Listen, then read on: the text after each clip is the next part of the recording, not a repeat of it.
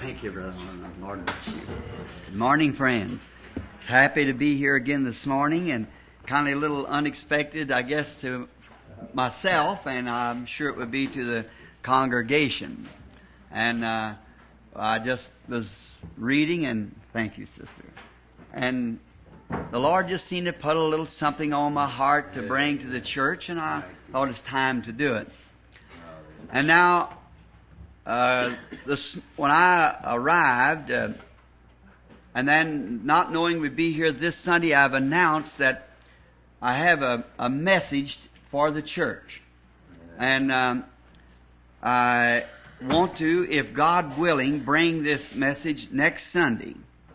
And there'll be uh, quite a lengthy uh, time.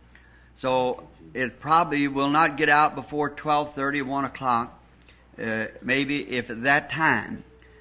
It's um, been on my heart for a long time, and I think I owe the public an answer why that I haven't been active out in the field. And I've preached all around it, but I'm sure it, it hasn't never just come right out to where it should be. So I think the Lord willing, next Sunday, I just want to take my time and just lay out a reason and why and let you know scripturally what's going on. See? just why it's all about. Because I'll probably be going overseas or somewhere right away. I'm waiting now to see which way He will call me to go. Last, about three nights ago or two nights, I had a phone call near midnight. And it was to pray for some woman that was in the hospital. And uh, they called me and said, pray. And I forget the name that they gave me that said it was a friend to Mrs. James Bell, our sister here at the church, a colored sister, a very loyal, fine woman. I believe the name was Shepherd was given. So I got out of the bed and knelt down and and told my wife, the phone ringing woke her up, and I said, we must pray for Mrs. Uh, Shepherd, a sister that's called, it's a friend to Mrs. James Bell. So we prayed for her, got back in the bed, and then uh, long about 10 or 11 o'clock the next day, uh, I got a call again. It's Billy, and he said it wasn't Miss Shepherd, said it was Miss Bell herself. Not Miss Bell's friend, it was Mrs. Bell, and she's in the hospital very seriously. And uh, rushing out the hospital, but she was gone. The Lord had called Mrs. Bell home. Mrs. Bell has been a faithful uh, gatherer with us here at the church for years. Her husband, James, and I worked together with my father many years ago out running, we run these spurs in from the Pennsylvania uh, into the Colgate here many years ago, I guess 30 years ago or more. And we love Sister Bell. She was a grand person. And I understand she had a acute attack of gallbladder condition. And um, they, her physician that knew the case real well was uh, out of town at the time, and a new physician came to look at her and advised emergency operation, and she never survived it. And uh, and she was, I think her way I understand it, that her regular physician wouldn't have prescribed the the operation because she was heavy set and uh, her gallbladder was bad and she'd have stones, I think, or something in it, and. Uh, and the Lord had been merciful. She'd had those attacks before, and the Lord had taken care of those many times. But it just happened to be that, well, if we bring it to a full measure, we'd say this, God had called for Sister Amen. Bell, and that's where it had to be taken, you see. Yes, amen. And how that he missed, brought it around to me that I thought it was Mrs. Sh- uh, Miss Shepherd. I didn't know Miss Shepherd. The lady may be here this morning, and I may know her for a look at her face but it was said it was a Mrs. Shepherd, and whether it was all done like that, so that if it, if I know it had been um, Mrs. Bell had been in that shape, I'd probably went out there and been interceding for her right away, and then you see that God didn't want us to do that perhaps. So we know that all these things work together for good to them that love God. And I'm sure that Sister Bell loved our Lord. Amen. She was a good woman. Now, she's one of us. In here, we don't have any lines of color. Family of God doesn't draw lines of color, whether we're red, brown, black, or yellow. It doesn't matter. White, whatever it is. We are brothers and sisters in Christ. And so we, we love her. And we'll miss her. The tabernacle. How will I miss Sister Bell's, that great big course Amen back there in the corner? And taking her up home, she'd talk about the Lord Jesus. And if I understand it right, never knew it till just a few moments ago, but I think her funeral is to be held right here in the church That's right. this coming Tuesday at uh, One o'clock. one o'clock, and I think you and I are to officiate in this right. funeral service. But just in a congregation that we're one weaker this morning, in respect of our sister Bell, let's just stand to our feet just a moment. As we bow our heads. God of life, who gives and takes life, as Job of old said, the Lord giveth and the Lord taketh away. Blessed be the name of the Lord. Some years ago you sent Sister Bell among us to be a fellow citizen with us of the great commonwealth of God, and we thank you for every inspiration that she was before us. How that she loved to sing, Amen. and to testify and would be so filled with the Spirit till she could scream out and shout. And she wasn't ashamed of the gospel of Jesus Christ. For to her it was the power of God unto salvation. Amen. Seeing her years number up, and the time comes when we must all answer. And thou hast taken her from us this morning to be in thy presence. For it's truly that when we leave here, we are in the presence of God. Oh God, we thank you for all. We pray that you'll bless her husband, my friend, James, her son, her daughters, all those. We understand that her boy is flying from Germany out of the armed forces to come home to pay the last respects he can on earth to his departed mother. How that young man's heart must be throbbing this morning. Oh, I pray for him, Lord. God bless him. Bless Jimmy and how he's seen work out there and tiring hours to make a living for his family. I pray that the great family will not be separated, but the family wheel will be unbroken in that land on the other side. May we, Lord, now tighten up the armor and the girder a little tighter. Go out into the battle now to fight one less than we had a week ago. We pray that you'll sustain us and strengthen us and help us as we carry on. And someday may we all gather together again at the other side. For we asked it in Jesus' name. Amen. Amen.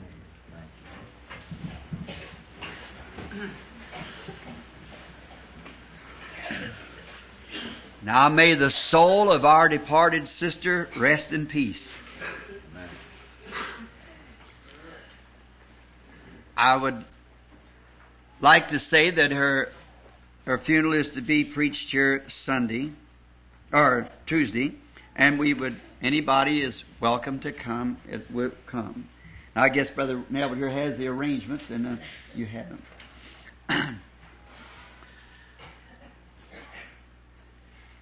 now, today I just see there's not too many. If there could be a seat somewhere brought for Brother and Sister Slaughter back there.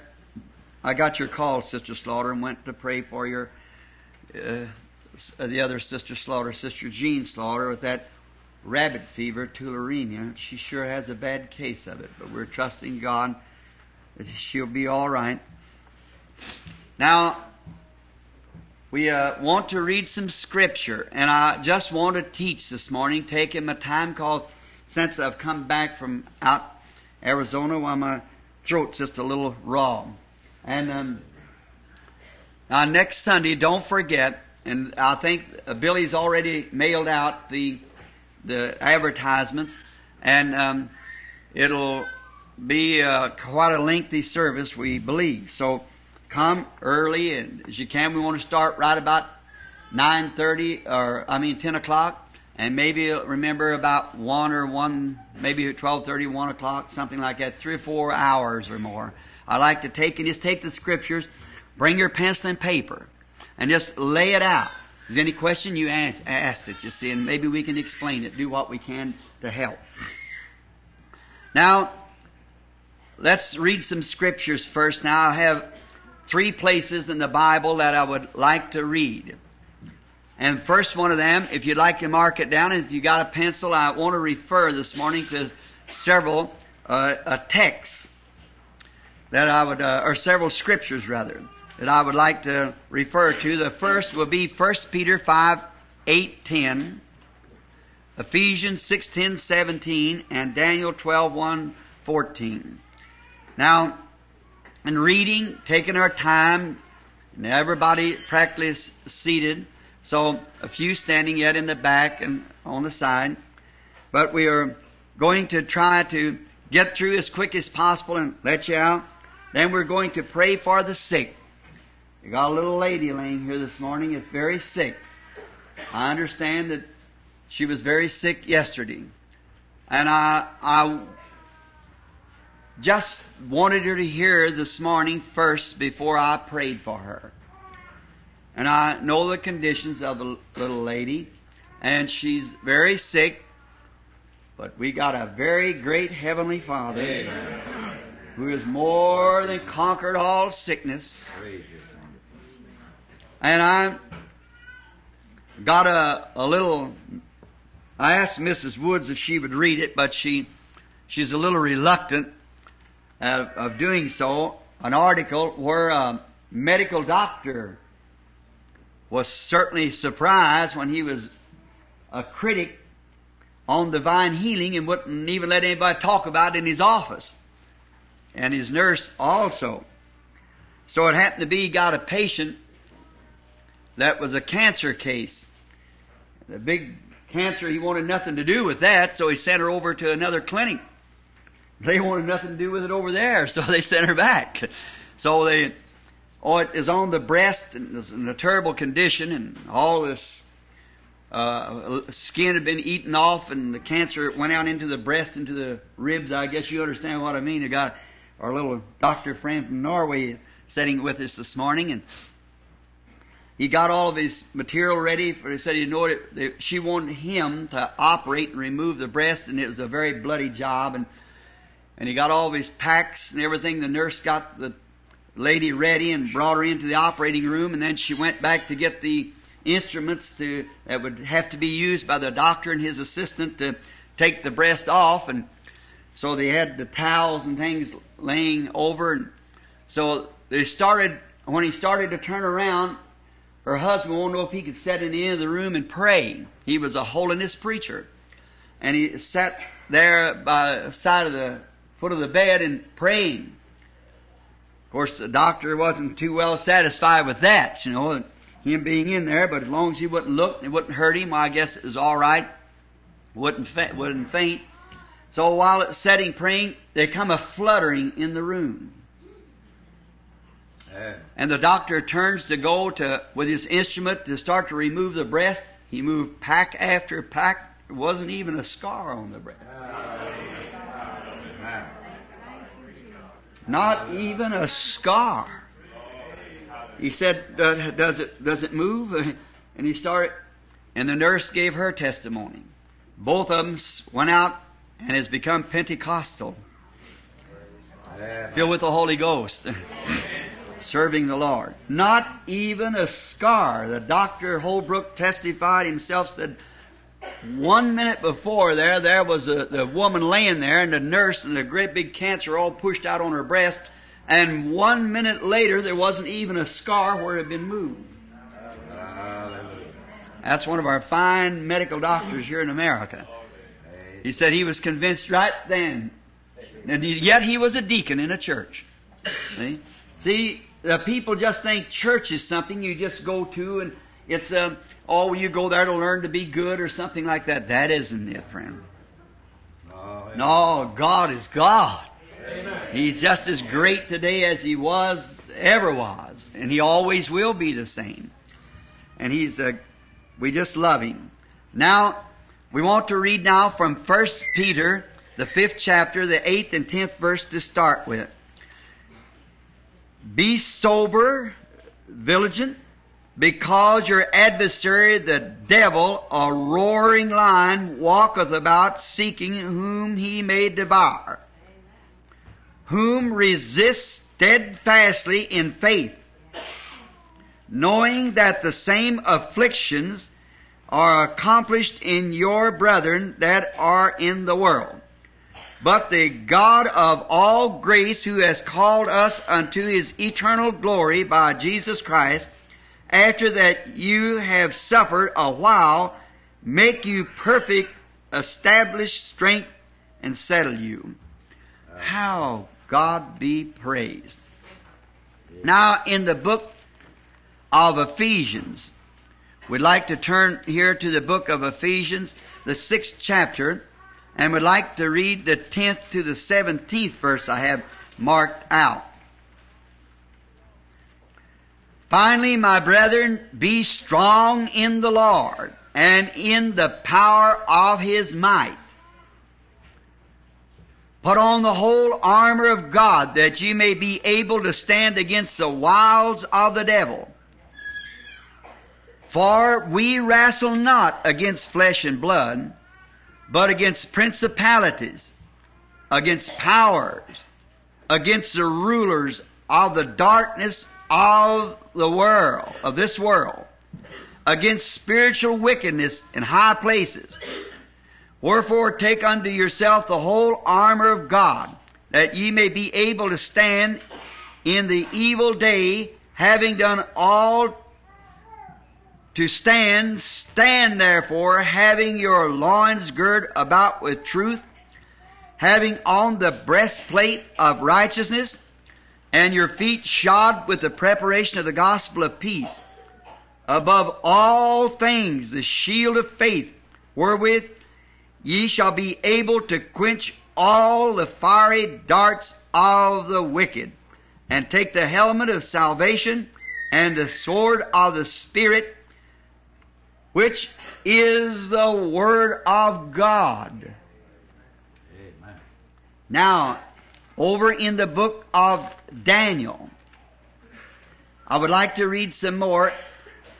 Now, Daniel, the 12th chapter, I want to begin at the first and read quite a, a lengthy part of this, 14 verses. And at that time, Michael, stand up, the great prince which standeth for the children of thy people. And there shall be time of trouble, such as never was since there was a nation, even unto that same time. And at that time thy people shall be delivered, every one that shall be found written in the book. And many of them that sleep in the dust of the earth shall awake, and some to everlasting life, some to shame and everlasting contentment. And they that be wise shall shine as the brightness of the firmament. And they that turn away, turn away many to righteousness as the stars forever and ever. But thou, O Daniel, shut up the, shut up the book even to the time of the end. Many shall run to and fro and knowledge shall be increased. And I, Daniel, looked and behold, there stood other two, one on this side of the bank of the river and one on the, that side of the bank of the river. And one said to the man clothed in linen, which was upon the waters of the river, How long shall it be to the end of these wor- wonders? And I heard the man clothed in linen, which was upon the waters of the river, when he held up his right hand and his left hand unto heaven, and swear by him that live forever that it shall be for a time, time and a half. And when he has accomplished to scatter the power of the holy people, these things shall be finished. I believe I'll stop right there. I want to take a text, if it would be called a text, out of there, from that, to draw this conclusion of the greatest battle ever fought. That's what I want to use for a text. Now, how I come to get a hold of this for a text for this morning, we have just come back, a couple of the trustees here at the church and myself was out in Arizona. And we went out really to have a meeting at Phoenix with Brother Sharritt at his tabernacle. But uh, when I found out that a, a brother was in town having services in a tent, well, then I felt a little reluctant about holding a meeting. I thought maybe I would have it on the Sunday afternoon so that no one would be bothered in their churches, but find out that he had Sunday afternoon services also. And I was uh, a little bit worried about having a service. And so we brethren, instead of going um, uh, on through the day as we were out hunting, we went into the city on and got ready and went to the brother Allen's services. Brother A. A. Allen was having services. So we went to the services and Brother Allen preached a mighty sermon. We had a, a time, a good time, listening to Brother Allen hearing the, the singers and so forth, how they sang and shouted and had a great service. And then we seen all along the road the hand of the Lord. Wherever we went, the Lord Jesus would meet with us. And there's something about being out to yourself, out in the deserts. There's something about it that if you're ever alone that way, there's something that draws you. That's, I guess, is one reason I like those out of way places. You get away from the power of the enemy. So much as we have here, a devil is almost harmless unless he can have something to work in. He's got, remember those devils that were cast out of Legion? They had, uh, want to do more mischievousness, so they wanted to go in the hogs. So devils must have something to work in, somebody to work through. And that's the way God does too. He has to have us. He's depending on us to work through us. And many came while we were on the trip with dreams. And the Lord Jesus never failed but give the interpretation correctly and just be that, just exactly that way. And then He was good to us to lead us to the game and tell us where it was at and, you know, just to be around like that. It's just wonderful.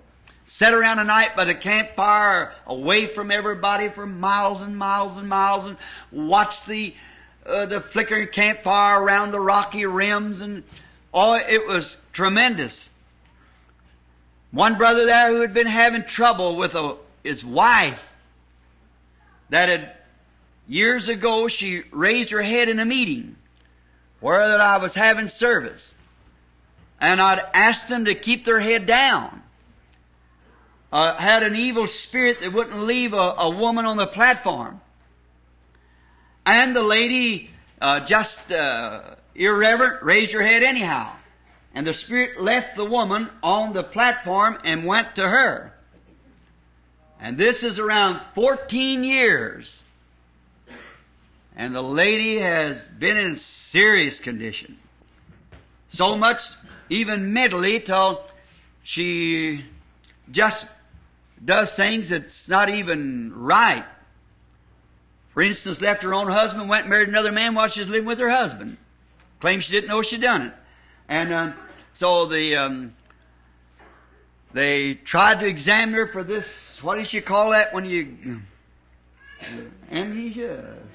It, my, ever what that name is? I guess that's right, doctor. Um, but it wasn't that.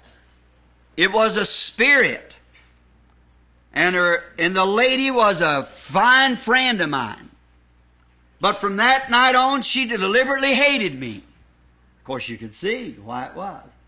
But then when her husband came and we knelt in the room to pray, then the Holy Spirit came down. Hey. That was it. Then he appeared to her husband that night in a dream. He came back with a dream. He thought it was jokey. Come to find out it was the very answer to his wife's healing. How that the Holy Spirit did deal on down into Tucson with Brother Norman and them and there the Lord began to work again with great powerful things and revealing things. One night, what drew me to this conclusion here, I was standing with Brother Wood and Brother Sothmann, and we were, it was about 10 o'clock at night, and I was looking up towards the skies. And a great awe came over me. And I said, just look, all that great heavenly host. And I said, everything is perfectly in harmony. And Brother Wood said, looking at two little stars so close together that it may look like a light. I said, but you know, Brother Wood, according to science, in that dipper, the little dipper, the big dipper, those stars don't look over about two inches apart, and they're farther away from each other than we are from them. And if they would start to this earth, it would take at thousands of miles an hour, it would take hundreds and hundreds of years from the reach the earth.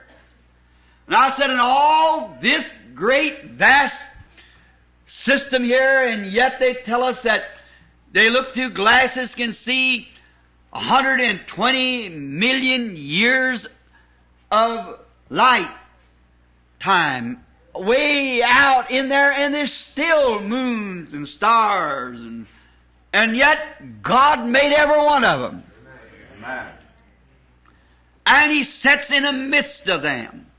Now I said somewhere in there I had pointed out to me one time in an observatory the zodiac. Beginning with the uh, Virgin, coming over through the Cancer age, and on down until the last was the Lion, Leo the Lion. The first coming of Christ for the Virgin. The second coming by the Lion of the tribe of Judah. And I said, I've tried my best to see that zodiac and I can't see it. But yet it's there. Those who are trained know it's there. Job saw it. Man used to look at it. It was a Bible at one day. But in that whole great mass of millions of billions of, of light years, God sits in the midst of all of it. And He looks down. Paul is in there. My mother's in there.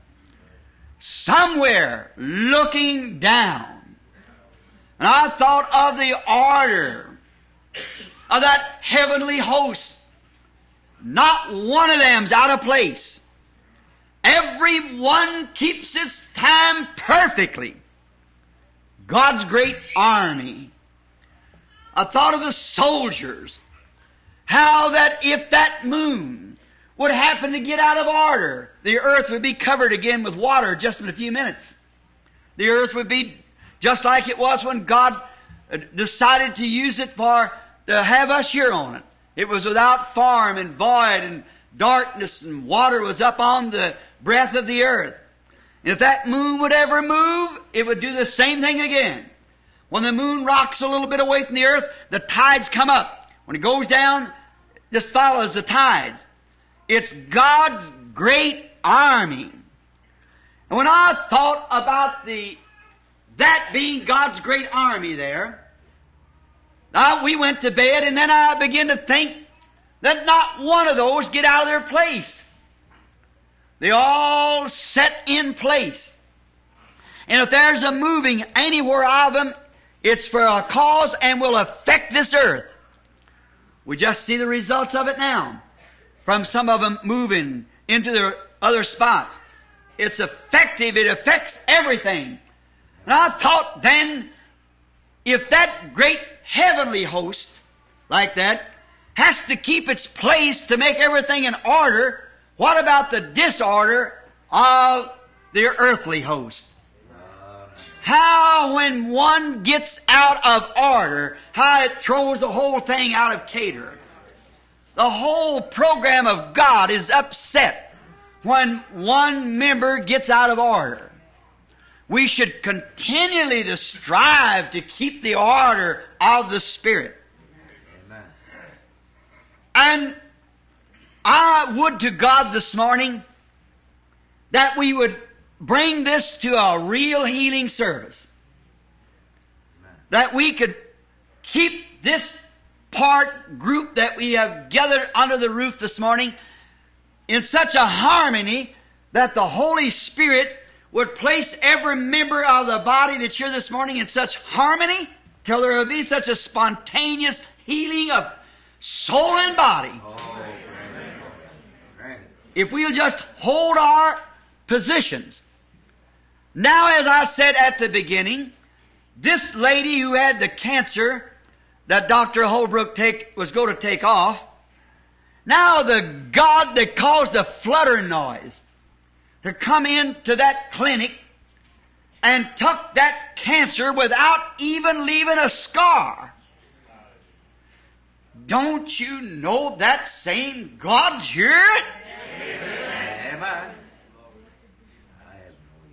And the only thing that he is waiting for is for his, his army to get their position.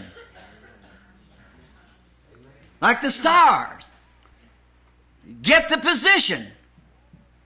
Now, do you know we've had wars after wars and rumors of wars and if the earth stands we'll have plenty more wars. But do you realize that there is really only two powers in all the universe? Of all of our differences between nations and differences between each other and everything, it all mounts up to two powers. There's only two powers and there's only two kingdoms. Two powers and two kingdoms. All the rest of the little minor things are connected with either one of those powers. And those powers is God's power and Satan's power. Amen. That's what the, every war, every disorder, everything that comes along, it's either controlled by God's power or Satan's power. Because that's the only two powers there is. And that is the power of life and the power of death. Now that's the only two powers. And Satan can only, his power he's got is a perverted power of God. It isn't no real power, it's a perversion of God's power. Everything that Satan has, death is only a perverted life. A lie is only the truth mistold. See? Adultery is a, a act misused, a righteous act misused. See? Everything that Satan's got is something that was perverted. But it's a power. And we are today sitting here and one or the other power is going to control us. So let's cast out the evil one. Let's take our position like the stars of the heavens. As the Bible speaks, wandering stars over the book of Jude, foaming out their own shame. And we don't want to be wandering stars. Wonder if this is right. Wonder if that's right. Wonder if it will happen. Wonder if how it could be. Don't wonder. Stay like those stars of the heaven as a real soldier at his post of duty. Stand there, believing life and death. Now an army when really an army, a nation makes ready to go against another nation, it should first sit down and figure what's right and wrong. And whether they're able to go against the next nation or not. Jesus taught that. And um, if people would do that, if the nations would have, would sit down and stop and think those things, both sides, we would have no more war. Now we find out if a man doesn't do that, if the military uh, heads of the nation doesn't sit down first and figure and see that they're right and their motives and objectives right, and if they have enough strength and power to overcome the next army, then they're sure to lose. That's where General Custer made his fatal mistake. General Custer, as I understand, had orders from the government not to go into the land of the Sioux because it was a religious time for them. It was a time of worship. They were having a feast, but Custer got drunk. And he thought that he would just do it anyhow. He would cross whether it was orders or not orders. And then they actually shot some innocent man. Shot at him. I think they hit some of them. It was scouts out hunting for food to feed their, their people while they were in worship. And Custer Crossing seen them and thought they were uh, after their side, and so they shot into these scouts. And these scouts escaped, got back. What did they do? They armed themselves. And here they come, and that was the end of General Custer. Because he didn't sit down and think first. He had no business there. You had no right to be there. You'd push the Indians from the east coast all the way across the west anyhow. And they had a treaty. But he broke the treaty. And when he broke the treaty, then he lost the battle. And so, an army, first in getting a ready for a battle, first has got to be a select some soldiers. They've got to be dressed for fighting. They've got to be trained for fighting.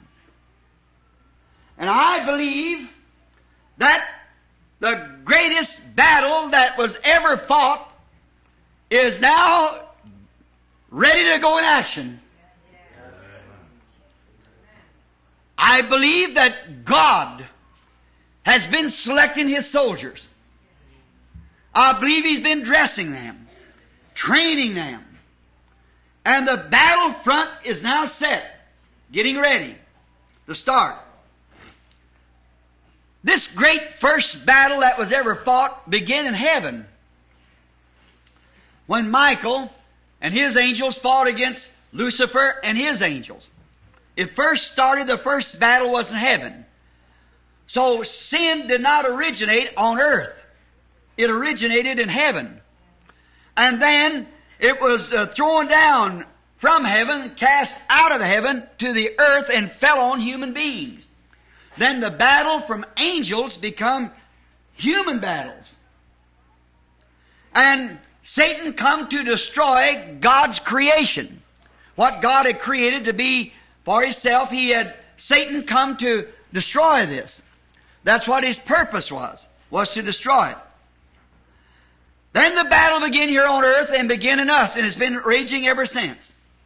Now, before any battle can be put in array, they first have to choose a meeting ground or a place where the battle is to be fought, a selected place. In the First World War, it was so placed, in no man's land, and uh, places where they fought, and uh, they've got to be a place selected. Like when Israel went to war with the Philistines, there was a, a, a hill on each side where they gathered. And that's where Goliath come out and called to the armies of Israel. That's where David met him in the valley when he passed over the little creek that run between the two hills. He picked up the rocks. There has to be a place selected. And in this, there's a, a mutual ground, no man's land, and they fight here, this place. They just don't one fight over here and one down here and one run over here. There's a battlefront where they meet and test their powers. Where each army tests its strength against the other army. A mutual meeting place. Now don't get miss this. When this great battle started on earth, there had to be a mutual meeting place. There had to be a place selected for the battle to begin and for the battle to rage. And that battle grounds begin in the human mind. That's where the battle starts. The human mind was chosen for the place of the battle, where it was begin. And that is because that decisions are made from the mind, the head. Now they never started it from some um, organization. They never started from some uh, mechanical affair. The grounds never started there. Therefore, that organization can never, never do the work of God. Because the battlegrounds where you've got to meet your enemy is in the mind. You've got to make your choice. It meets you. I want this little girl here that's very sick to be sure to listen now to this real closely. Decisions are made in the mind, the head. There's where Satan meets you. And the decisions are because that God made a man that way. Now I have, if you're looking on my note here, a little map drawn out. I had it here not long ago on, used on the board. The human being is made up just like a grain of wheat. It's a seed. And the human being is a seed. Physically, you're the seed of your father and mother. And the life come from the father, the pup come from the mother.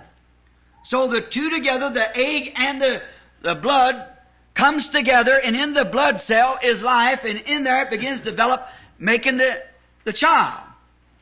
Now any seed has a shell on the outside, the inside is pulp, and inside of the pulp is the germ of life.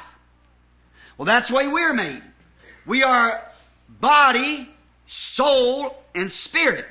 The outside, the body, the shell, the inside of that, the conscience and so forth, is the soul, and the inside the soul is the spirit. And the spirit governs all the other.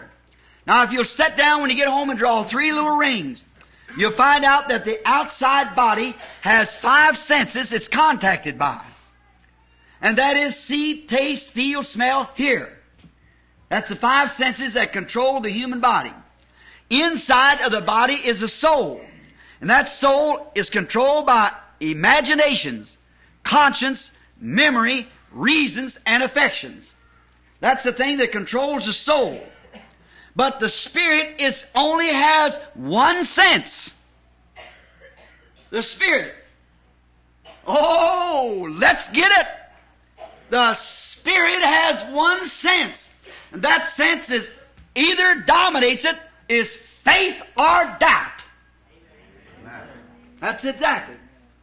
And there's only one avenue to it that's free moral agency. You can accept doubt or you can accept faith. Either one you want to work on. Therefore, Satan began at the principal part to cause the spirit of man to doubt God's Word. God began at the principal part to lay His Word in that spirit. There you are. That's what does it. If this church right now could be put together and knitted together with such that every person would be in one accord, with not one shadow of doubt anywhere, there would not be a feeble person in our midst in another five minutes. There would not be nobody here desiring the Holy Ghost but what would receive it. If you could just get that certain thing fixed. Now there's where the battle begins. Right in your mind. Whether you will, now remember it's not Christian science now. Mind over matter. That has the, the mind accepts the life which is the Word of God and there brings the life. Just your thought doesn't do it, but the Word of God brought in the channel of your thought. It's not the thought, as Christian science make it, mind over matter. No, that isn't it. But your mind accepts it, it grasps it. What is your mind controlled by? Your spirit. And your spirit catches the Word of God, and that's the thing that's got life in it. It brings life into you. Oh, brother, when that takes place, when life comes down that channel into you, the Word of God is manifested in you. If ye abide me and my words abide in you, then ask what you will, and it'll be done for you. Then what does that do? From the middle of the heart, which is the soul, from there goes forth feeding every channel. The trouble of it is, we're standing in here with a lot of doubt, trying to accept what's out there. You've got to stop that and come down that channel with the true Word of God, and then it goes out itself automatically. It's what's on the inside. That's the thing, it counts as the inside. Satan's approach is from the inside. Now you say, I don't steal, I don't drink, I don't do these things. That has nothing to do with it. See? It's the inside. No matter how good you are, how moral you are, how truthful you are, those things are respected. But Jesus said, except a man be born again. See, there's got to be something happen inside. If you don't, that's artificial put on. For down in your heart you desire to do it anyhow. Amen. It can't be artificial. It's got to be real. And there's one, only one avenue that, that can come down, and that's by the way of free moral agency come into the soul by your thoughts. As a man thinketh in his heart, so is he. Amen. If you say to this mountain, move, and don't doubt in your heart, but believe that what you have said will come to pass, you can have what you said. You get it? There you are. See, there's the battleground. If you could only get that started first. We're so anxious to see things done. We're so anxious to do something for God. This little lady's no anxious, no doubt anxious to live. She wants to be well. Others are here wants to be well. And when we hear about uh, that case like the doctor, the resurrection of the dead, the great mighty things that our God has did, then we're anxious, and the thing of it is, we try to reach through these senses to grab a hold of something here like conscience. So many people lots of times has misconstrued the word, and I've been misunderstood by this by making altar calls. I said I wasn't much on an altar call. Not meaning that you shouldn't make an altar call. But somebody get somebody by the arms and, say, oh, Brother John, you know what? Me and you've been neighbors all this time. Come up here at the altar. Get down. What's he doing? Wish I had a blackboard here. I could show you what he's doing. He's trying to work through his soul on affections. That don't work. That's not the avenue. Amen. Certainly it isn't. Maybe he's working in the, one- a memory through the sense of his soul. Oh, Brother John, you had a wonderful mother. She died a long time ago. A memory. See, you can't do that. It's got to come down the line of free moral agency. You yourself, let the Word of God. You don't come because your mother was a good woman. You don't come because you're a good neighbor. You come because that God calls you to come and you accept Him on the basis of His Word. That Word's what means everything. That Word. If you can get everything out of the way, all conscience, all senses, and just let the Word come in, that Word will produce just exactly. Here, see what it's covered over with? You say, well now, uh, you say, well these conscience and senses and so forth don't have anything to do with it, Brother Branham. Certainly it does. But if you let the Word come in and cover it over with conscience, then it can't grow. It'll be a deformed Word. Did you ever see a good grain of corn planted in the ground and let a stick fall over it? It'll grow crooked. Any vine, anything it grows up will, because something has hindered it. Well, that's what's the matter with our Pentecostal faith today.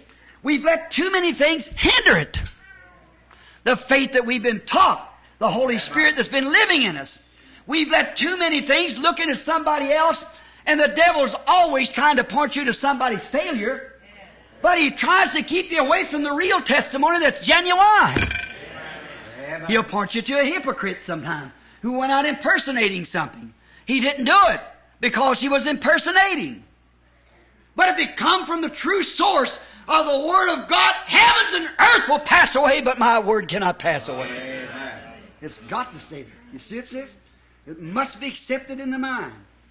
Then it's believed with the heart. Then the Word of God becomes a reality. Then every senses of soul and body is just scoured out with the Holy Spirit. Amen. Then your sense of God, your conscience of God, everything that's godly flows through you. There's not a doubt anywhere. There's nothing can rise up. There's nothing can come up in the memory and say, well, I remember Miss Jones tried to trust God, Miss so-and-so, Miss Doe tried to trust God for healing one time, and she failed. See? But if that channel has been cleared out, and been purged and been filled on the inside with the Holy Spirit, that don't even come in memory. No matter about Miss Jones and what she did it, Amen. you and God together, and nobody else but you two. Hallelujah. There you are. There's your battle. Kill him at the beginning. Stop him dead in his track. Amen. It ain't how long you can make the war linger. Just stop it right now. If you'll come and you'll keep them memories and conscience and everything thinking about, well, I might fail. It might not be right. Don't you do that at all. You throw aside everything and open up a channel and say, God, your word is eternally true. Amen. As for me, if the whole church fails, if the whole world fails, yet I can't fail. Because I'm taking your word. There's the battle. That's the thing. Why would Almighty God remove a cancer from a woman's breast without a scar and let a child lay and die? No, sir. A little girl come here not long ago from the high school. Her mother called me up, said, Brother Branham, my girl's got Hodgkin's disease. That's cancer. It forms in lumps. And the doctors took a piece from a break on her throat, sent it away, and it's perfectly Hodgkin's disease. So he said, the next one breaks may break over her heart. When it does, she's gone. Said she hasn't got, the way they're breaking, she's got anywhere about three months to live. The mother said, what shall I do? Send her back to school? Said, let her go because she'll go probably suddenly. And said, just let her go and live a normal life as she can. Don't tell her nothing about it. So the lady said to me, what must I do? I said, bring her up and put her in the prayer line. I said, you come with her. I felt a little funny feeling. And when the little girl come by that morning with blue-looking lips from makeup, and as the school has them, and and the little thing come by, I didn't know who she'd be. He's gonna call me on the phone. I took a hold of her hand. I said, "Good morning, sister." There she was. That was her. Just in a few moments, looked down to her mother and seen both of them without God, without Christ. I said, "How can you expect healing on these grounds?" Will you accept Jesus Christ as your personal Savior? I said. Will you come to this pool here and be baptized in the name of Jesus Christ for the remission of your sins? They said, we will do that. Oh, you know what happened? The woman may be sitting here this morning. Many of you know the case. Brother Mike Egan, one of the trustees here, what's the case? That's been about four or five years ago. The little girl was took back to the doctor. Not even one trace of Hodgkin's disease was found in her. Amen. What was the matter? You had to open the channel first. You've got to get the soldier, the Holy Spirit, placed at the battlefront that takes Amen. God's Word. He is the Word. And he stands there, and there's nothing going to stop it then. There's nothing, every one of the other channels is cleared out. It's like an old boiler with the flue stopped up. You put a fire and it'll blow your thing up. That's what's the matter with so many blowed up Christians. Is because that they don't clean the channels out. They don't go down to the inside. Lord. You've got to clean it. Conscience, memory, thoughts, laying aside everything and coming from the inside out with that unadulterated Word of God that it's the truth. No matter if 10,000 died on this side today trusting, 10,000 died on that side tomorrow trusting, that has nothing to do with me. I'm the individual. I'm the one that's trusting. I'm the one that believes it. And we see back under, if we want to open up our channels and if we can and see, we find this and that and this and that and thousands of them testifying. But the devil will try to come right back, see if he can get in there at all. He's got your army routed right then. If you've got your senses, see, taste, feel, smell, and hear, they're all right. But don't trust them unless they agree with the Word. They're all right, but if they disagree with the Word, don't you listen to them. Now, imaginations, conscience, memories, reasons, and affections. They're all right if they agree with the Word. But if your affection doesn't agree with the Word, get rid of it. You blow a flue right quick. See? If your reason disagrees with the Word, get away from it. That's right. The if your memory, if your imaginations, if your conscience, anything disagrees with that what's on the inside, get rid of it. What you got then? You've got a solar system. Hallelujah. Amen. God set the stars in order and said, hang there till I call you. They stay there. Nothing's going to move them. When God can get a man in his hands Amen. till he can get senses, conscience, everything cleaned out until it stands with God behind it in the Spirit. There's not a devil in the world can poke a doubt in there. Hallelujah. That's right. If you come around and say you don't feel any better, your conscience is even gone to that. The flue's so clear it shouts hallelujah. Amen. The outlet blows a whistle, glory to God, it shouts out. Certainly. Just as clean and clear for the Word of God to work through, the power of God. See? That's the main thing. There's your battleground. Your battleground is back here at the beginning. Back here in the soul. Back in your mind. That opens. The, the mind is the gate to the soul. The gate to the spirit, rather. Amen. Your mind opens up and accepts the Spirit. Or it rejects the Spirit. You can have little consciousness and little feelings and little sensations. All these things, that has nothing to do with it. That's just little sensations and things. But when it comes to reality, your mind opens it up. Amen. Your mind either accepts it or rejects it. Us. That's it, friends. Help us to see. God let none of them miss it. See? It's your mind that opens up the door. Or closes the door and listens to your conscience, listens to your memory, listens to your affections. But when your mind closes itself to these things and let God, the Spirit of His Word, come in, it blows the rest of the stuff out. Oh, hallelujah. Help us to. Every doubt is gone. Every fear is gone. Every sensation of doubt is gone. Every feeling is gone. There's nothing standing there but the Word of God, and Satan cannot battle against that.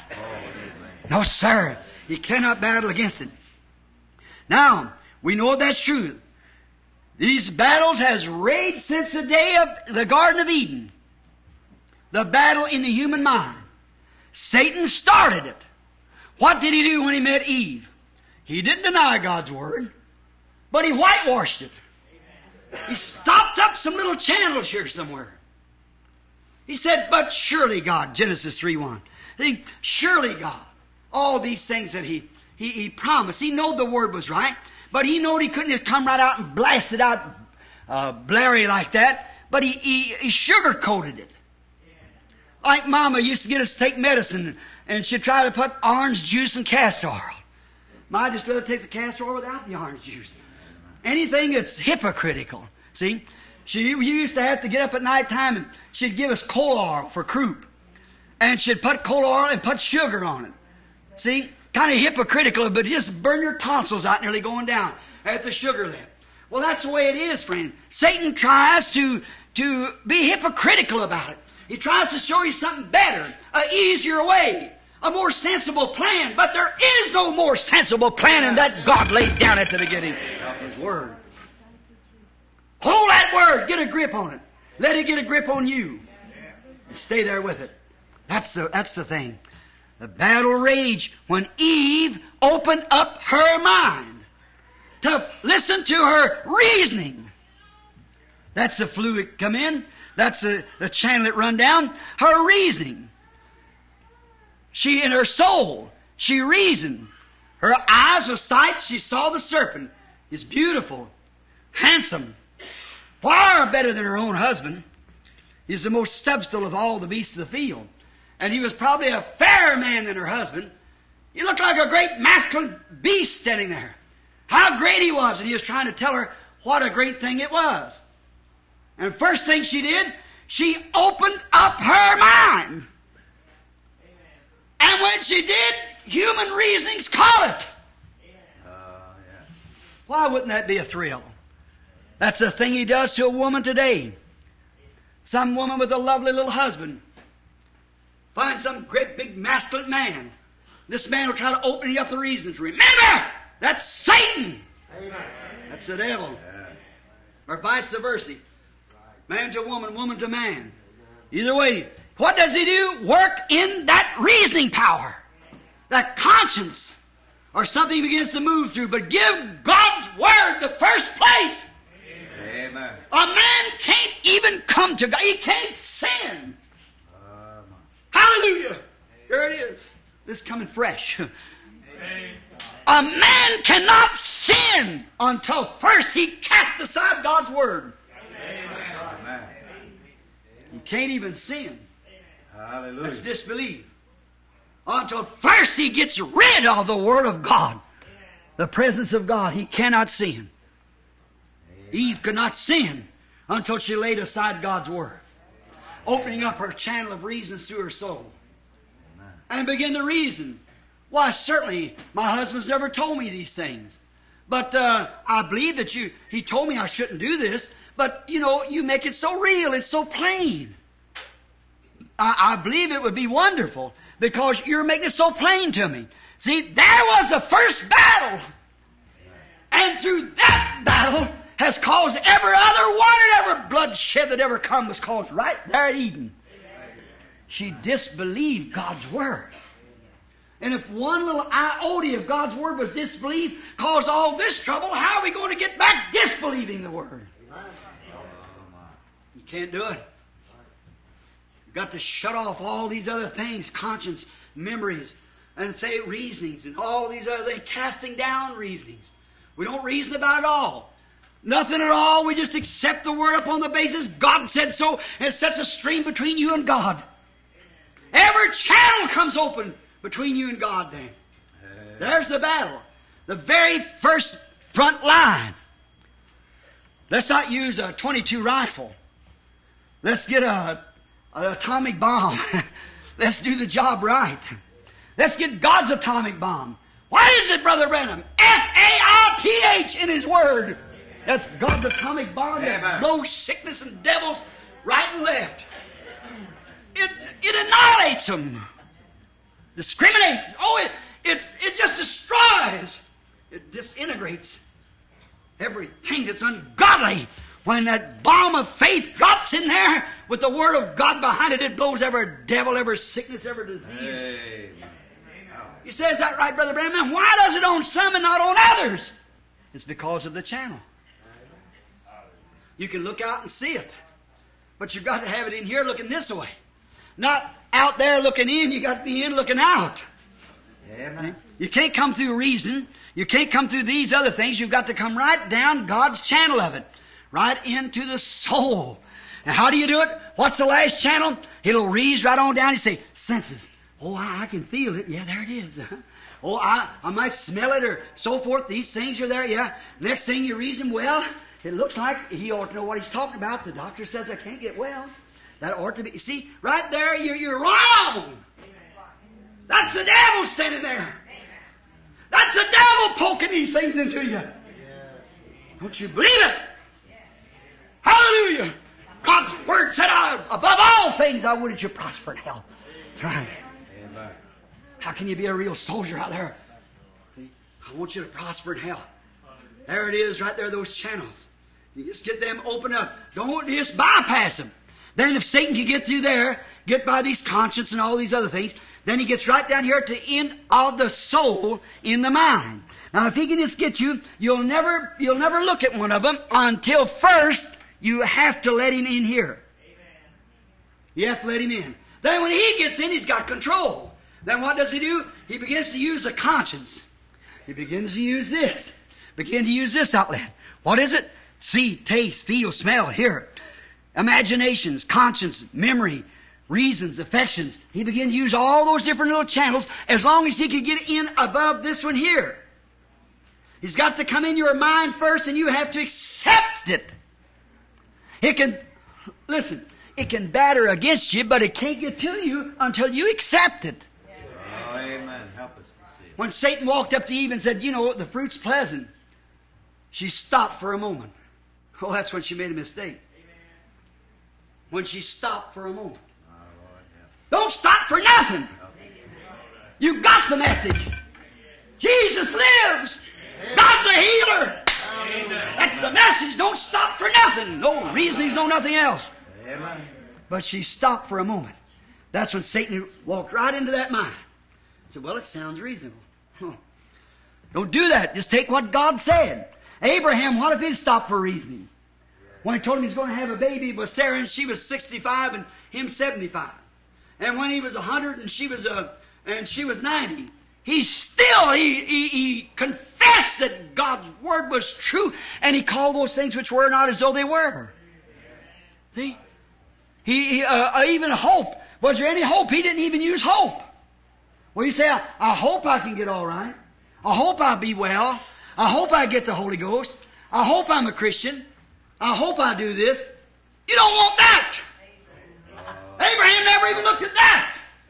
Amen. Against hope, he still believed God's word. Faith is beyond hope. Faith comes from back here on the inside. Faith comes from here. How does it get in? Through this mind. This, this door. The battlefront standing there. Now, when you get the battle set in array, now the devil's setting right to every heart this morning. He's setting this little girl's heart. He's setting at your hearts. He's setting all around there. He's saying, Oh, I've seen it try before. I've heard that before. Cast him out. That's all. Cast him out. Amen. Help us, Jesus. What did the Bible say here? Our text, casting him out. That's right. Casting him out. We've been trained. I think what's the matter with us preachers? I wonder what kind of training we've had. Help us, Lord. God's training for this great battle. Help us, Jesus. Matthew 24 said there, and also Daniel 12 said, there'd be a time of trouble such as never like on the earth before. And we're living in that time when culture and education and things have smothered over the Word of God and got into reasonings and so forth. The battle is now. Who will stand? Hallelujah. The battle's ready to go in. She's ready now. Look what a great opposition we got down. Who will be like David said, you stand and let that uncircumcised Philistine defy the armies of the living God. I'll go fight him. Amen. God wants men and women this morning who can raise up and say, I'll take the Lord at His word. Amen. No matter what failed, where this and that and what that and did, that has nothing to do with it. Ah, Jesus. You Sauls and so forth, if you're afraid of Him, get back where you belong. But God's army's moving forward. Amen. Man of valor. Man of, of, of faith. Man of power. Man of understanding.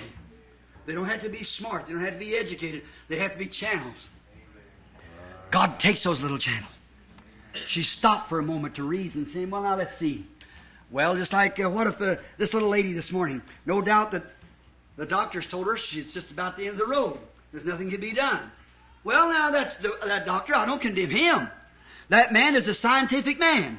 He sees that the disease has conquered the child's body. It's beyond anything. He has got a medicine that will stop it. So that cancer conquered that woman. Sure, death had conquered that baby. But our chief captain, Hallelujah, of this great army. He is a resurrection life. Hallelujah. Nothing can conquer him. Hallelujah! Oh. The Oh, brains of the army lays in its captains. The intelligence, Rommel. In Germany was the brains of Germany. Not Hitler, Rommel. That's right. Eisenhower. Military man, Patton. Those men who were at the front, it depended on which way they gave the order. You follow your captain. If he's a right kind of a general, if he's a right kind of, he's a four-star general, if he's proved, if he's been proven to be right, follow him. Though it may seem wrong to you, go on to the front. Do as he told you. Hallelujah. We got a five-star general spelled J-E-S-U-S. Placing five stars on us, F-A-I-T-H. He's never lost a battle. Hallelujah. He conquered death, hell, and the grave. Get the devils out of the way. He's the great chief captain. So the devil isn't even in the picture. The greatest battle that's ever raged is sitting right ready now. Certainly it is. Oh, hallelujah. When I think of it, when I stood and watch him do things, see him reveal things, open up things, it'll be this way and that way, and there it is. Oh, I look back here and say, who is this great captain? Oh, I don't look back and see if it's Dr. So-and-so. I see what the captain said. He's the captain of our salvation. Amen. Hallelujah. What is salvation? Deliverance. Glory. He's the captain of our deliverance. Amen. Praise this wonderful name. The great hour of charge is at hand. Hallelujah. Soldier with armors gleaming, colors streaming. Praise his name. Faith and doubt is setting Hallelujah. herself in array in this tabernacle this morning. Oh. Doubt on one side, faith on the other. Soldiers. As your post of duty. Hallelujah. heart captain, the morning star, leads on. Amen. He never goes back. He never don't know the word retreat. You don't have to retreat. Amen. Amen. Certainly. Greatest battle ever fought. She's going on right in here now. Yes, sir, between life and death. Between sickness and health. Between faith and doubt. Oh my, between liberty and bondage. The battle is on. Shine your spears, soldiers. Polish up the armor. God's getting his soldiers ready. Amen. God anoints his army. America dresses their soldiers in the best that they can have to dress with. Steel helmets and armors and whatever they got. Armored tanks, whatever they go in. God dresses his army. Hallelujah. Hallelujah. What kind of equipment do we use? The spirit of the sword, the word of God. Amen. The word of God sharper than a two-edged sword. Hebrews 4. Amen. Piercing even to the sunder of the bone, even to the mire of the bone, even a, the discerner of the thoughts of the mind. The word of God. To believe His word. That's why God armors. That's what He gave Eve to armor herself with. And she broke her armor down. How'd she do it? By opening up her mind to reason. You don't reason with God's Word. It has no reason. You, it's just God's Word. There's no, there's no doubt about it. There's no reasoning to it. It's God's Word. That settles it. That's got it. That settles it forever. See what I mean, honey? It's God's Word. God promised it. Amen. God said so. They said Abraham, I ain't gonna to have that baby. God said so. Amen. That settled it. Well, why ain't you got it? I don't know when I'm going to get it, but I'm going to get it. God said so. Amen. That won't stop me a bit. He called. Won't you go on back to your home where you come from? I'm to be a pilgrim and a stranger in this land. Amen. Make no difference. God give the promise. God will give the baby right in this land where He sent me. Hallelujah. God will heal you. Right in this atmosphere of the Holy Ghost where He sent you. Amen. God will give it to you if just believe it. Amen. Open up them flues of the soul and body, senses and conscience. And just let God's words penetrate first. Take that mind. There's the battleground. Not say, well, if I could feel it, if I feel the glory of God falling over, that has nothing to do with it. Not a thing. Open up that mind. That's the battleground. There's where the battle sets in array. right here in the front line. You're mine. Open it up and say, I ever doubt, I doubt my doubts. I'm doubting my doubts now. I'm believing God's word. Here I come, Satan. Something's going to take place. Sure it will. Yes, sir. He anoints his servants with his spirit. He sends them angels. People makes fun of that sometimes.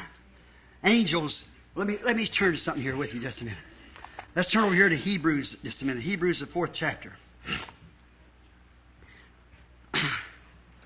Fourth chapter, and let's uh, I mean the first chapter of Hebrews, and let's turn to the fourteenth verse. Are not all these ministering spirits sent from sent forth to minister for them who shall be heirs of salvation? Amen. Which one of the angels did he say, Set thou on my right hand? All the angels of God? Now here the Bible comes right back and tells us here that God sends forth angels. Amen. Are, what are they? Ministering spirits. Glory! Ministering spirits sent where? From the presence of God. What to do? Minister His Word. Amen. Amen. And not to minister some theology of some denominational group, but to minister His Word. Amen. That's it. Ministering spirits sent forth. How do we know they are? The Bible said that the word of the Lord came to the prophets. Amen. Is that right? These angels minister His Word through His Spirit. Minister the Word to the Holy Spirit. And the Spirit and the Word came to the prophets. And the prophets had the Word of God. That's the reason they could do the miracles that they did. It wasn't the man, it was the Spirit of God in the man. Amen. The Spirit of Christ in the man. For the Word of God, what had He done? Cleaned out every channel. God had chosen. And he was anointed with the Holy Ghost, and it wasn't him. He never did anything till he saw it in the vision. Elijah said on Mount Carmel, all this I've done at your command. Now, Lord, let it be known that art God. Oh, glory to God.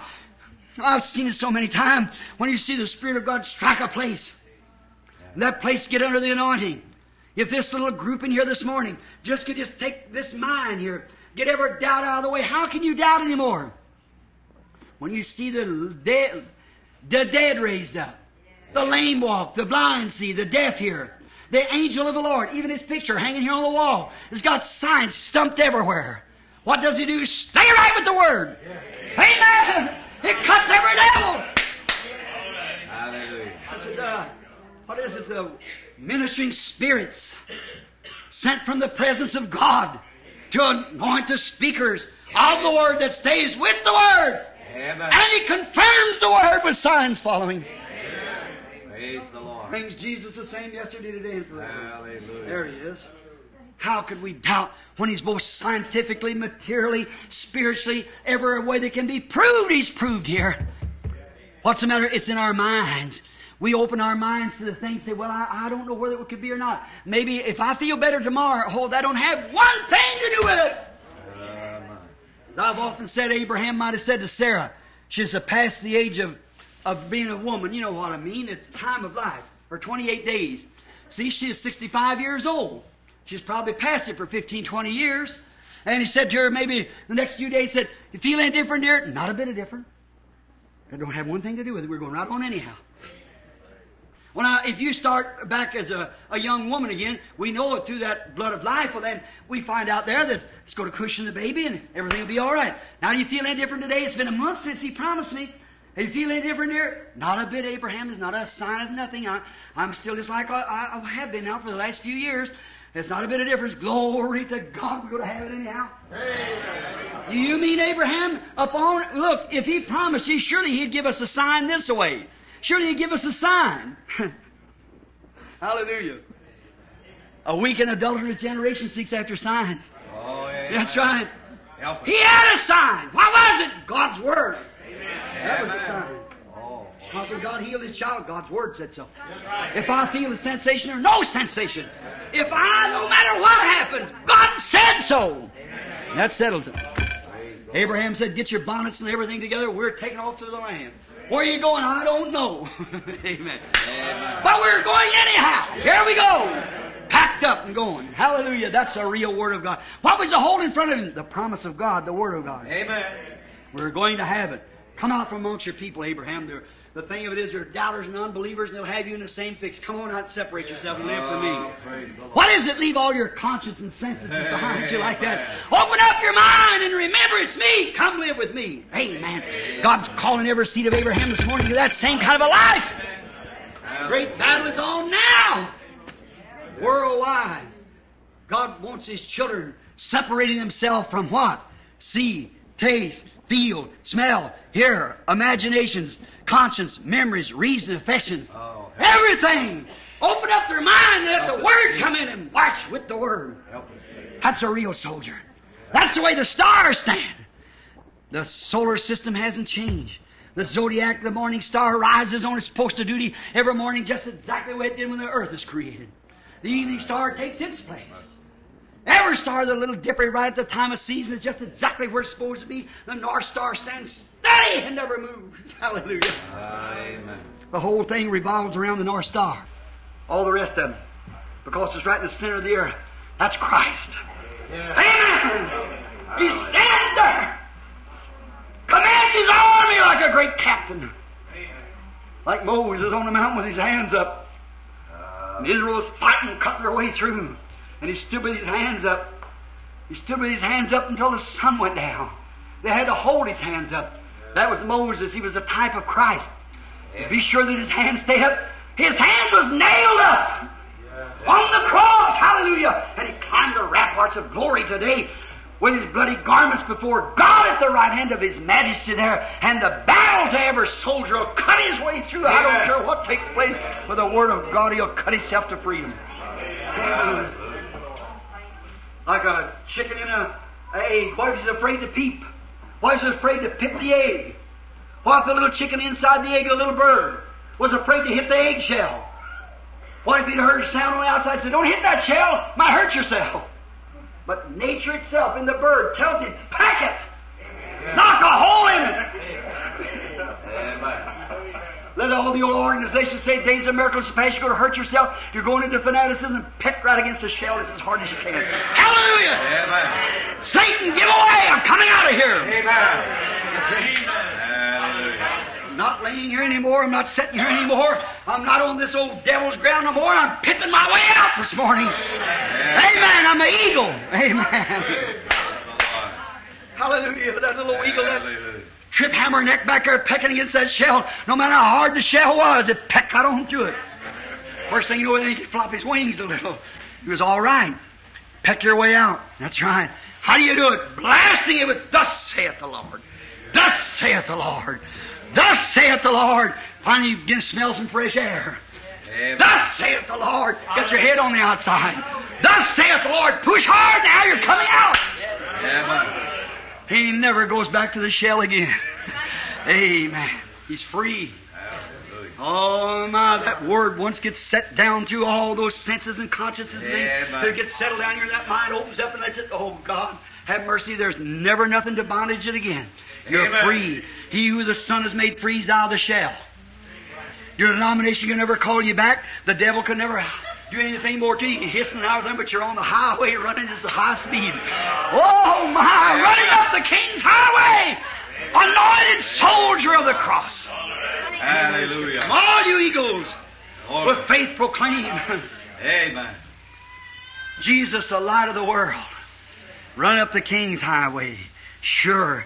Yes, sir. These are ministering spirits sent from the presence of God to be ministers. To minister what? His Word. Not some theology, but God's Word. They're a ministering spirits sent forth from God to minister. Ministering spirits. Oh, and remember, if it ministers something besides the Word, it didn't come from God. Because thy Word is always confirmed in heaven. Amen. Always in heaven, the Word, God watches over it. And He'll never send a spirit to minister something besides the Word.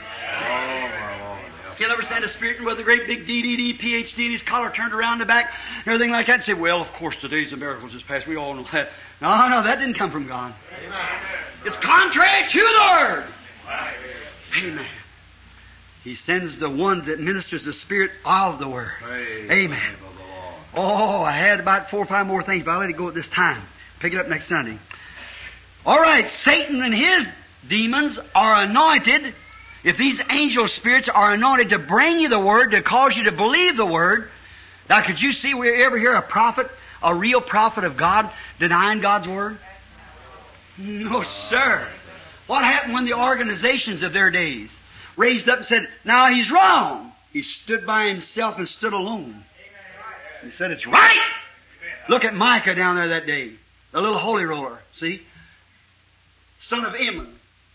There was 400 anointed, supposed to be, anointed prophets standing up there all well fed and fixed and great big degrees and highly educated and polished scholars. Say, go up our loyal king. The Lord be with you. That belongs to us. Joshua, give it to us. So you go up and take it. That's exactly right. You go up and take it. What he said? Well, Joshua, you know, Joshua said, "Isn't there another one somewhere?" Well, they had 400. Why not believe the 400? He said, "But surely you got another one somewhere." I said, "I, I well, we have got one. There is another one, but oh, I hate him." ah, that's a guy I'd like to listen to. They bring him up. Let's see what he's going to say. And so they went and told him, said, now listen, you set your sermon just right this morning because you're preaching to the king. you're preaching to the, all the, the ministerial association of so-and-so, you see. of Palestine. The whole ministerial association. Now, you remember, here's what they said. You say the same thing. You believe the same thing. A little, he, he had the wrong man there. that man had done got away from this old reasoning. He done cleaned the flues out, see? His conscience and, well, well, you know what they'll do? If you'll say the same thing, I imagine they'll make you district presbyter. They probably will. They'll, they'll make you general overseer of the local district here if you, if you disagree with them. That wasn't a real man of God. Why, his flues had been cleaned out, all his conscience and everything clear, his mind had opened up to the Word of God, and the Word of God only would he believe. That's ministering spirits. That's a ministering spirit. He said, I don't know what to say now, but I'll tell you this one thing. I'll only say what God tells me to say. So he waited that night. He had a vision. The next morning I can imagine Micah looking through the scriptures and saying, now let's see now. Does that vision, uh, now all them man, there's something wrong here somewhere because it's contrary to what they said. But what did it say? Let's see what Elijah said back here, the prophet, because we know he was a prophet. See what the word of the Lord came to Elijah, yeah? And what did he say? And the dogs shall lick your blood. Jezebel, the dogs will eat her. And cause a righteous Ahab, uh, righteous uh, uh, Naboth. And he said then, when he seen that, he seen that his vision was just straight with the word of God, that, that old Ahab had it coming to him. He walked right out there and said, What? but I have seen Israel. See, he wasn't ashamed to tell his vision then because it was the word of the Lord. He knew he could take that thing just perfectly. What? He had opened his heart, his mind to the Word of God, and the Word of God had been revealed back, so he knew that was perfectly the Word of God. Amen. Now you say, oh, if I could only be a Micah, you can be! Amen. You are! Amen. You are too, honey. You're a Micah! The prophet! What can you do? Open your mind. What am I trying to tell you this morning? The Word of the Lord. Amen. Amen. See? Open your mind. Say, now, you know, I do believe I can be healed. Well, what is it then? Is it the word of the Lord? Sure, it's the word of the Lord. And this guy here says the days of miracles is past. You can't do this. Forget about it. Put God first. Here comes the word of the Lord, and he spoke it, and it was so. Now, what did Satan do? Satan had the others anointed. Now, Satan anoints his servants. Oh, sure. Mm-hmm. Sure. He anoints his servants. What does he anoint them with? With unbelief. Satan and his demons anoint humanity to disbelieve God's Word. Now, if you want to confirm that, you turn to Genesis 3 4. Let's just turn back here and listen to this just a minute and see if that is his first tactic. That's the first thing he did. He never leaves the same tactics. He does it all the time. I just see if that, that's what it is. Now, he didn't disagree with the Word. He just caused her to kind of uh, misconstrue it a little, you know, just kind of make it sound like the way he wanted it to sound. Don't take the whole Word. Now, Genesis, um, I got here Genesis 3 and 4. Let's see if that's what that says now. Alright. And the serpent said unto the woman, Ye shall not surely die. Not surely die. See how he quoted around? Oh, we believe the days of miracles is past. We don't believe there is such a thing as people receiving the Holy Ghost like they did on Pentecost. Oh, anyway you're baptized, it doesn't make any difference. See the devil? See his tactics? Well, if the doctor told you you can't get well, that settles it. Now, not discrediting, dis, dis, uh, believing the doctor. The doctor is working on the line of scientific.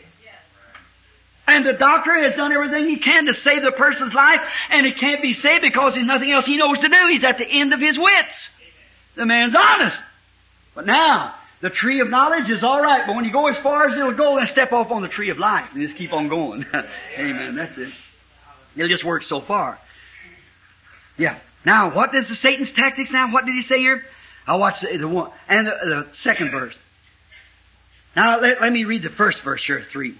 Now the serpent was the most subtle than all any beast of the field, which the Lord God had made. And he said unto the woman, Yea, has God said, Ye shall not eat every tree of the garden. Listen at him now, just how nasty he gets and how, how he whitewashes that word. See, what's he trying to do? Get into her mind. See? He's talking to her after the word was already fortified there. Now don't you let Satan fortify nothing. See? You keep God's word fortified in your heart. See? You do the same. You, Micah. The woman said unto the serpent, We may eat of the fruit of the trees of the garden, but the but of the fruit of the tree which is in the midst, middle, see, of the garden, God said, Ye shall not eat of it, neither shall you touch it, lest ye die. See? Now that's the word. She's quoting it back to him. Now what? And the serpent said unto the woman, Ye shall not surely die. See? See? What's he trying to do? That first human being! He's trying to anoint that precious woman there, God's daughter, with an unbelief in God's Word. That's exactly what he's trying to get her to do. That's what he tried to get you to do, honey. That's what he tried to get each one of you to do out there. Anoint you, and the only thing you have to do now, you're a free moral agent. Now you can accept it if you want to. But kick it out! If Eve had to stop that moment to listen, don't stop for nothing. Don't stop.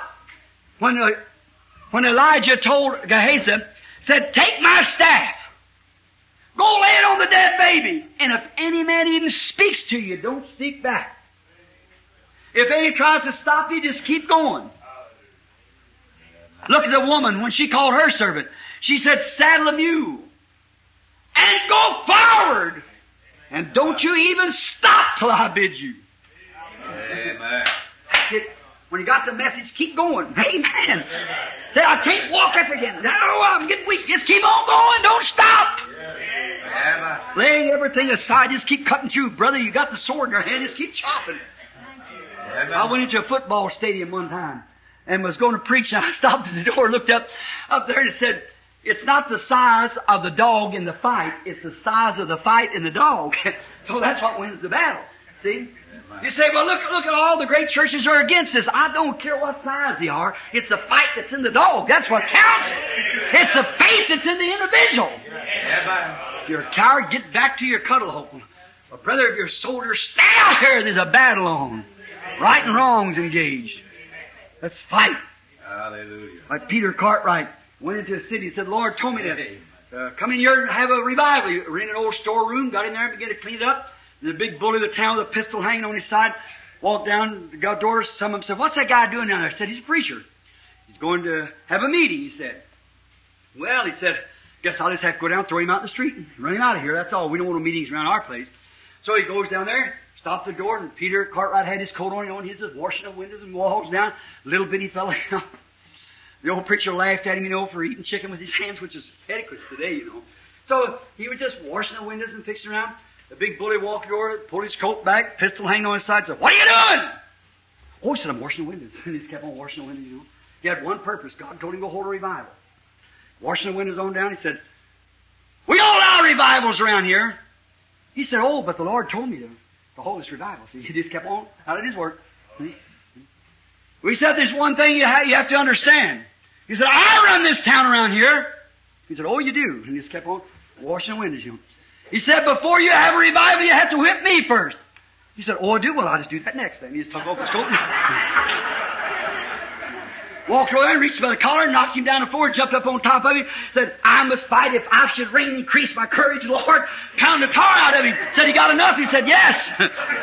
he got up, shook his hand, he got saved that night in church. there you are. See?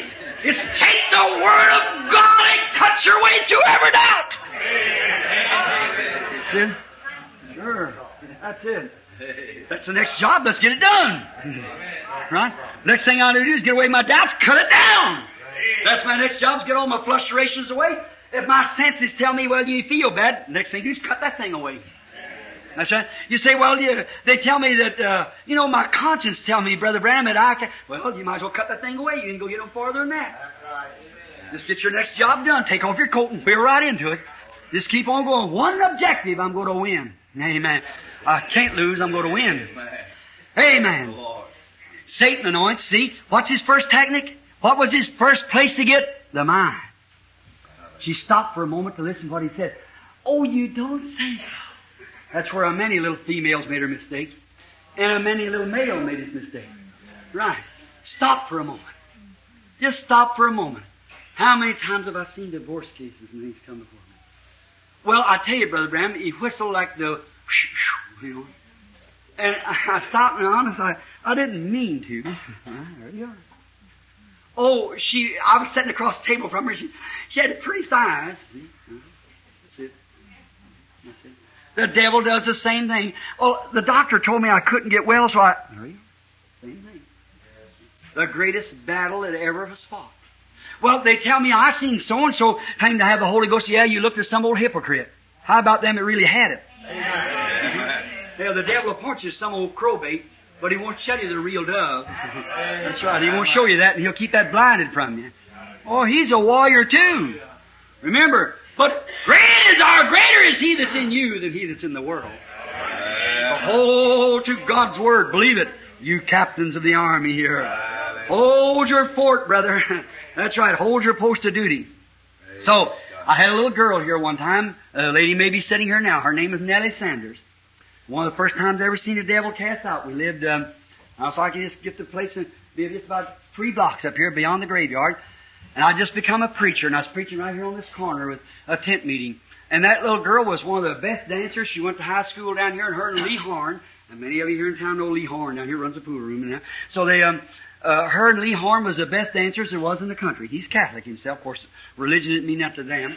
So then, um, Nellie and them. So she was a great dancer, and he was too. And they had this here dance called Black Bottom and Jitterbugs and all them things. And she was, uh, them two was the best in the country. One day she staggered in up here one night to the meeting. There she fell down at the altar. Little Nellie, bless her heart. She laid there at the altar. She raised up her head and she cried, and the tears run down her cheeks. She said, "Billy," she knew me. She said, "I want to be saved so bad." And I said, "Nellie, you can be saved. Jesus already saved you, girl. You had to accept it now upon the basis of His Word." And she stayed there and she cried and she prayed and she told God she'd never listen to the things of the world again. All at once, a lovely, sweet peace come over her soul. She raised up from there, shouting and praising God, glorifying God. And about six or eight months like that, she's coming down Spring Street one night. And I just see a young girl. She's just in her teenage, about 18 years old. And she come to me and she said, Hope, as my wife, the one that's gone on, she said, I wished I looked like Hope and Irene. She said, you know, they never did get out in the world. Said, the world puts a mark on you. Said, I got a rough look. Said, now I quit wearing makeup and stuff, but I look so rough. Even my cast in my face, she said, I look rough. She said, they look so innocent and tender. Said, I wish I'd have never done that. I said, Nellie, the blood of Jesus Christ cleanses us from all sin, honey. Go on, believe it. Wayne Bledsoe. Many of you know him here, a bosom friend of mine years and years. He is a drinker. And he come up here with my brother Edward, and he got drunk down here in the street, and I picked him up, cause cops was go to get him. And I brought him up here, and I was a preacher, and lived up here with my mom and papa's way before I was married. And um, I took him, put him in the bed in there. I sleep, slept on a duofold. There's a big bunch of Branhams, you know, ten of us. And so we had about four rooms, and we had to kind of double up a little. So I had an old duofold I slept on, and I pulled it out like this, and, and put Wayne to bed with me, drunk, had pack him in the house and lay him down. I was laying there, I said, Wayne, aren't you ashamed yourself? Like that, and he said, uh, Billy, don't talk to me like that. And I put my hand around him, go pray for you, Wayne. God bless you. And I've been saved about, oh, I guess about maybe a year. And so then, uh, uh, all at once, a, a cab slammed the door outside, and somebody knocked on the door. Brother Bill! Brother Bill! Oh my goodness, somebody must be dying. I jumped up the door, grabbed my old thing there, threw it around my pajamas like this, and covered Wayne up, run the door. It sounded like a woman. I opened the door, and this young girl standing at the door. She said, "Oh, can I come in?" I said, "Come in." And I turned the lights on. Uh, she's just crying like that. She said, "Oh, Billy, I'm I'm I'm gone. I'm gone." I said, "What's the matter, Nellie? You got a got a heart attack?" She said, no. She said, Brother Bill, I was coming down spring. She said, honest, Brother Bill, honest, Brother Bill, I didn't mean no harm. I didn't mean no harm. I said, what's the matter? I thought, what am I going to do with her now? I didn't know what to do. I just a young fella, and I said, oh, Brother Bill said, I'm just, I'm just, I'm all to pieces. I said, now quieten down, sis. Tell me all about it. And she said, well, she said, I was coming down the street and the Redlands Hall, and they used to have Saturday night dances there. And she said, I had some stuff I was going home to make me a dress. And she said, I heard that music. And she said, you know, said I stopped just a minute. And said it kept getting better, so I thought, you know, it won't hurt if I stand right here. That's where she made her mistake. Stop for a moment. She just listened and said, well, I'm going to think, said, oh Lord, you know I love you. Oh, said, you know I love you, Lord. But I can sure remember the time when Lee and I used to win all the uh, cups and so forth. Said, my, I remember that old music used to attract me. It don't now. Oh, oh, oh, oh you think it, don't It's already got you right there. That's just as good as he wants right there. See? How many ever know Nellie Sanders? Well, I guess a whole lot of you. Yes, sure. So they, they was, um, there was said uh, uh, she said, "Well, you know what?" Said maybe if I walk up on the steps up there, said maybe I'll be able to testify to some of them. You're right on the devil's ground. Stay out of it. Shun the very appearance of evil. Amen. But she walked up the top of the steps and stood there a few minutes, and the first thing you know, she's in some boy's arms out on the floor. Then she come to herself. And she was standing there crying and going over and said, Oh, I'm lost now for good. I thought, well, I don't know too much about the Bible, but I believe Jesus said this. In my name they shall cast out devils. I said, and Wayne had done sobered up a little bit and was sitting there watching, see. So I said, now devil, I don't know who you are. But I'm telling you now, this is my sister. You ain't got no business with her holding her. She didn't mean to do that. She just stopped for a minute. That's where she made a mistake. Oh. I said, but you're going to have to come out of her. You hear me? And so help me, God at the judgment bar, know oh, that screen door begin to open and shutting by itself. Plumpity, plumpity, there at the door. Plump, plump, plump. I thought, and she said, Bill, look at there, look at there. And I said, yeah, what is that? She said, I don't know. And I said, neither do I. And the door going pump to pump to pump, shutting like that. I thought, what's the matter here? What's the matter? I looked in like that, and I said, leave her, Satan! In Jesus' name, come out of her! When I said that, it looked like a great big bat, about this long, rose up from behind her with long hair hanging down out of its wings and off of its feet like that. It's going, started right towards me. Just as hard as it come, I said, Oh Lord God, the blood of Jesus Christ protect me from that. And Wayne jumped up in the bed. Look. And here it was like a big shadow, circled around and went over and went down behind the bed. Out of the bed went Wayne in the next room as hard as he could. So we, I got Nellie and took her home and come back and I couldn't, Mom went in there and shook the sheets and everything. There wasn't nothing in that bed. What was it? A devil went out of her. What happened? She stopped for a moment. That's all! Don't stop at all! Amen. God sinks His Word in your heart, just take that sword and start chopping it. Hallelujah. I ain't got time to wait for nothing else. Just crossed over. I haven't got time to even settle down. He said, when you take my staff and lay it on the baby, and if anybody speaks to you, don't even speak to him. Uh. If the devil says, hey, you know what you're feeling, don't even speak to him. Just keep going. The devil, you know, the devil says, but you know what? You know, so and so, when they got the Holy Ghost, remember, they, they almost lost their mind. Don't even speak to him. Just keep on going. You don't know about so and so. It's you and God. That's right. Keep God. He anoints his servants. I got to hurry. God anoints his servants. See, now, I got to bypass a few notes here, but I'd like to say this. Here, listen now close. Little lady, listen close now. Here, we see the tactics of the devil. How do we do? I've got a lot of scriptures here, prophets and things, where he come to them and different peoples through the Bible and done the same thing. It's always his tactic is to try to get the people to disbelieve God's Word. Ah. Listen, you soldiers of the cross. When you disbelieve one word of God's written Bible, you're disarmed. Believe that, honey? You're disarmed. You surrender, you jellyfish. Put on the full armor of God. Amen. We're in a battle. What God said is true. Every man's word's a lie. See? But as soon as you get you to listen to one thing, that's his tactic, you're disarmed. How many things did Eve have to listen to? One. She was disarmed right then. What did the devil do? Swept right into her mind, into her spirit, and there she was perverted. Is that right? She was perverted the very minute that she was disarmed when she disbelieved God's Word. Alright. Here we see His tactics. God's soldiers are commanded to put on the full armor of God. Is that right? Now, if you want to write that scripture down, it's found in Ephesians 6, 10, and 13. See, we read it a while ago. It's our text. Alright. Notice, put on the full armor of God. Let's, alright, you got a few minutes time? Let's go back here just a minute. Let's just see what the full armor of God is. Alright. Let's begin at the tenth verse. Now listen close now. Let's find the full armor of God. Finally, my brethren. I know I'm going, I'm, it's 20 minutes right now, 12, just about. I, I don't, I don't want to teach you too long today, but I, I, may not have just about one more message till I take some of my trips for the summer. You see, you know what? You know why I'm doing this? I'll tell you. The other day, I had a dream. I wasn't going to tell it, but just on my mind, I might as well do it. After the Lord has given me interpretations, I dreamed that I was fixing to cross a great river for mission work. And I, first I was up there with my wife, and how many ever know George Smith, Six Second Smith, here in town? George Smith, this boy's on the police force here. He, poor George is an alcoholic now, but he was one of the best fighters. He's the one who gave me my training before he went to YMCA and anywhere. He used to train us. And he was fast, real fast, and only a welterweight for 145 pounds. And he trained me. He used to stand up there and he could take his fist like that and hit me right in the stomach, raise me up against the wall. See, but, and it wouldn't bother me. He just had me trained. It wasn't nothing but just training. And then I, I dreamed the other night that I seen Six Second Smith. Now it wasn't a vision, it was a dream. And I seen Six Second Smith, uh, young fellows coming against him in wrestling. And he, that old man, about, oh, I guess I'm 52, he's about 58, 60. There wasn't any of them young guys could touch him in any way. He just tied in a knot. Like that, just lay him on the floor and hold him with his hands.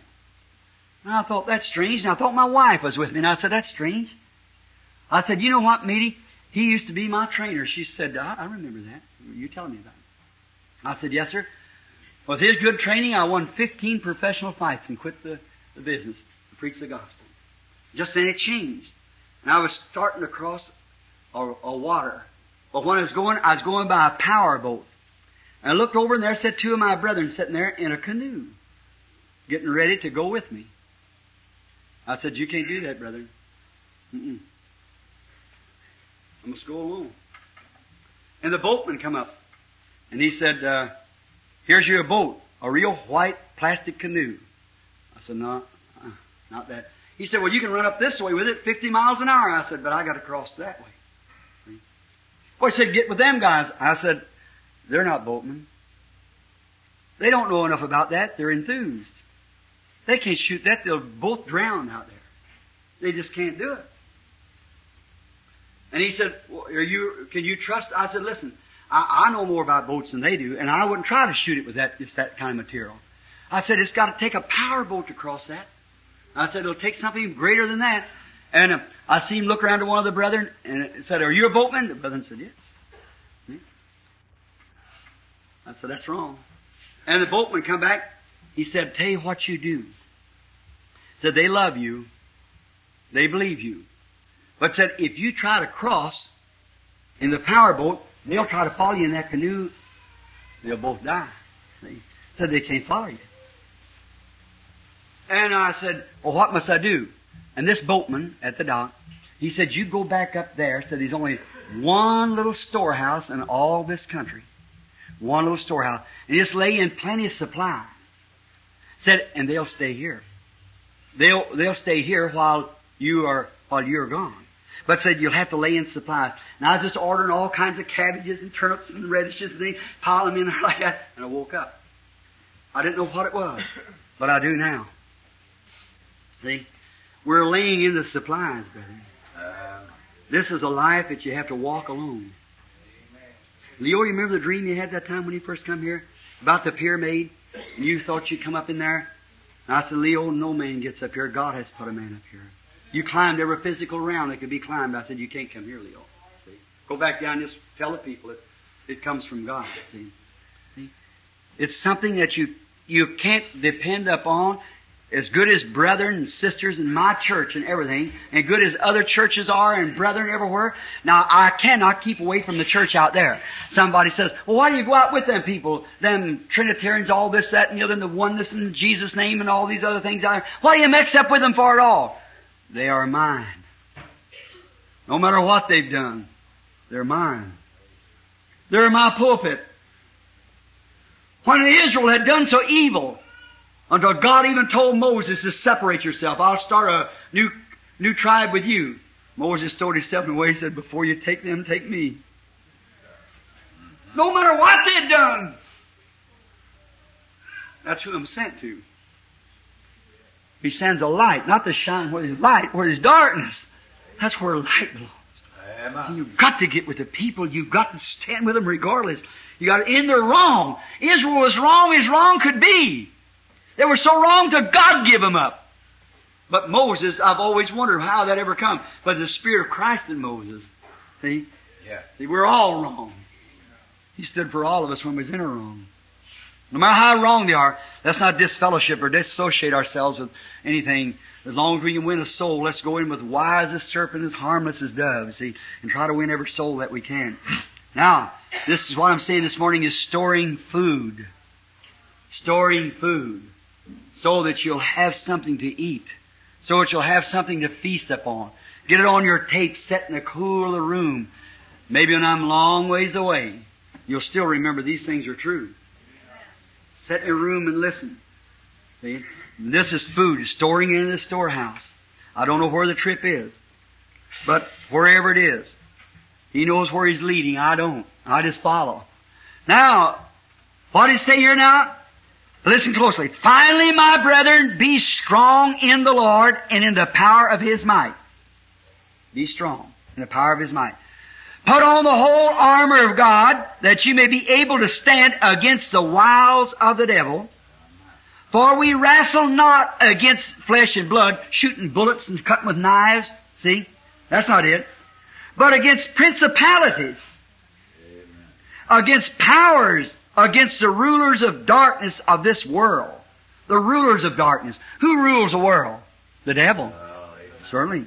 Who's all these things going on, all these ungodly things going on around through here in these governments and so forth? It's all the devil. The Bible said so.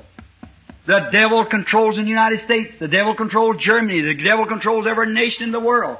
I'm coming to it just in a few minutes. And we'll find out whether he does or not. Whether ever kingdom ever was and ever will be until God sets up his kingdom is controlled by the devil. I don't mean everybody in it is the devil now. There's godly man in, in government offices. There's going to be one here in a few nights, right here to show a picture here with Brother Arganbright here at the place. He's been the diplomat to about five different presidents, Brother uh, Rowe. And he's, um, he'll be here, to, uh, I think it's about second week in April, uh, Brother Neville announced it. And, um, he's a wonderful man. He said he could speak in eight different languages, I believe, but when he received the Holy Ghost, he didn't have no language he could talk to the Lord, so the Lord just give him one. He said, so he talked to him, give him a new one, and he never had practice on. All right. Spiritual weakness in high places. Wherefore, now listen, all ye soldiers now, just before we start the prayer line, take unto your, unto you the W-H-O-L-E. Whole, not just part of it, the whole armor of God, that you may be able to withstand in the evil day. That's the day we're living in. And having done all to stand, stand. Amen. Get that? See, honey? When you've done all you can do to stand, then stand. Don't move. Stand therefore, having your loins, listen to, listen to what this is. Your loins, that's your middle part here, see? Girded about with truth. What is the truth? The Word of God. That's right. Thy Word is truth. Alright? And having on the breastplate of righteousness, that is, do what's right. Got the Word of God in you, doing what's right. The breastplate of righteousness, and your feet shod with the preparation of the gospel of peace. Go anywhere, any place, anytime. Feet shod with the gospel. See? And look, above all, above all of it, take the shield of faith. That's the one that knocks off the darts. See? The shield of faith wherewith ye shall be able to quench all the fiery darts of the wicked. Hey. And take the helmet of salvation. That's the soul, mind, uh, the mind and your, the head covers over the head. And the, and the sword of the Spirit, which is the Word of God. How are you going to let this helmet, what's it does? It's a protection. What is the helmet made out of? Brass. Amen. Brass can't even be tempered. Hard. Harder than iron. A brass head piece. The what? The salvation. Knowledge of knowing this. And my healing comes from God. My salvation comes from God. My experience matches His Word. Not the church's idea of the Word. Amen. Hey man, there you are. Covered over with the protection, the helmet of salvation, deliverance. Take that. And then go marching forward. Oh, now, now that's what we're supposed to do. Satan's army. Now watch, now we, I just got to hurry, but I, I, I got to get this in. Amen. Satan's army brings diseases. That's what Satan is. He's a destroyer. Satan, the whole kingdom of Satan is sickness, death, and sorrow, and flusterations and worry, all on Satan. God is life, faith, joy, peace over here. See? Now that's the two great forces that's coming together right now. They're battling. They're battling right here in the building right now. They battle day by day with you. Every force, Satan following you along, that great big kingly, priestly Goliath, trying to scare the liver out of you. He's right. But God, you're fortified. Amen. With the gospel, with the word of truth around your loins. Amen. Glory, preacher, that's what it is. Hallelujah. Helmet of salvation, the shield of faith, Praise and the sword waving in your hand. Yes. Satan, I'm coming to meet you. You meet me in the name of science. You meet me in the name of of uh, culture. You meet me in the name of organization. You meet me in the name of this, that, other. But I meet you in the name of the Lord God of Israel. I'm coming after you. Give away. Even death itself can't stand there. Chop a hole right through it. Amen. Right. Satan's army brings diseases, and God's army is commissioned to cast them out. Amen. Hallelujah. Amen. There you are. Every time Satan throws anything on, to you, God's army is to cast them out. Oh, praise. Amen. Cast out! That's the very technique that God used. Satan used the army of destruction to disbelieve God's word and set him up a better kingdom than Michael had, and God cast him out! Amen. God's method is cast out the evil. Cast down reasoning.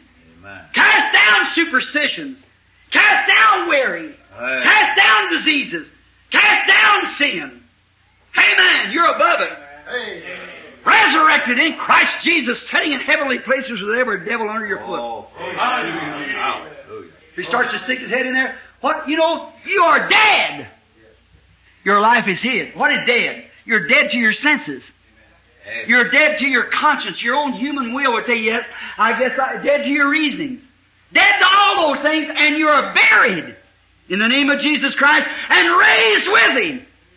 And wherever He is, there you are also. Amen. What happened when them, one of them doubters got in heaven? God kicked him out. And what did He say to the soldiers that's raised in Christ? When the devil comes along, kick him out. Cast him out. Amen. When Jesus trained his army and commissioned them to the ends of the world, go ye into all the world, preach the gospel to every creature. He that believeth and is baptized shall be saved. He that believeth not shall be damned. And these signs shall follow the believers, my soldiers.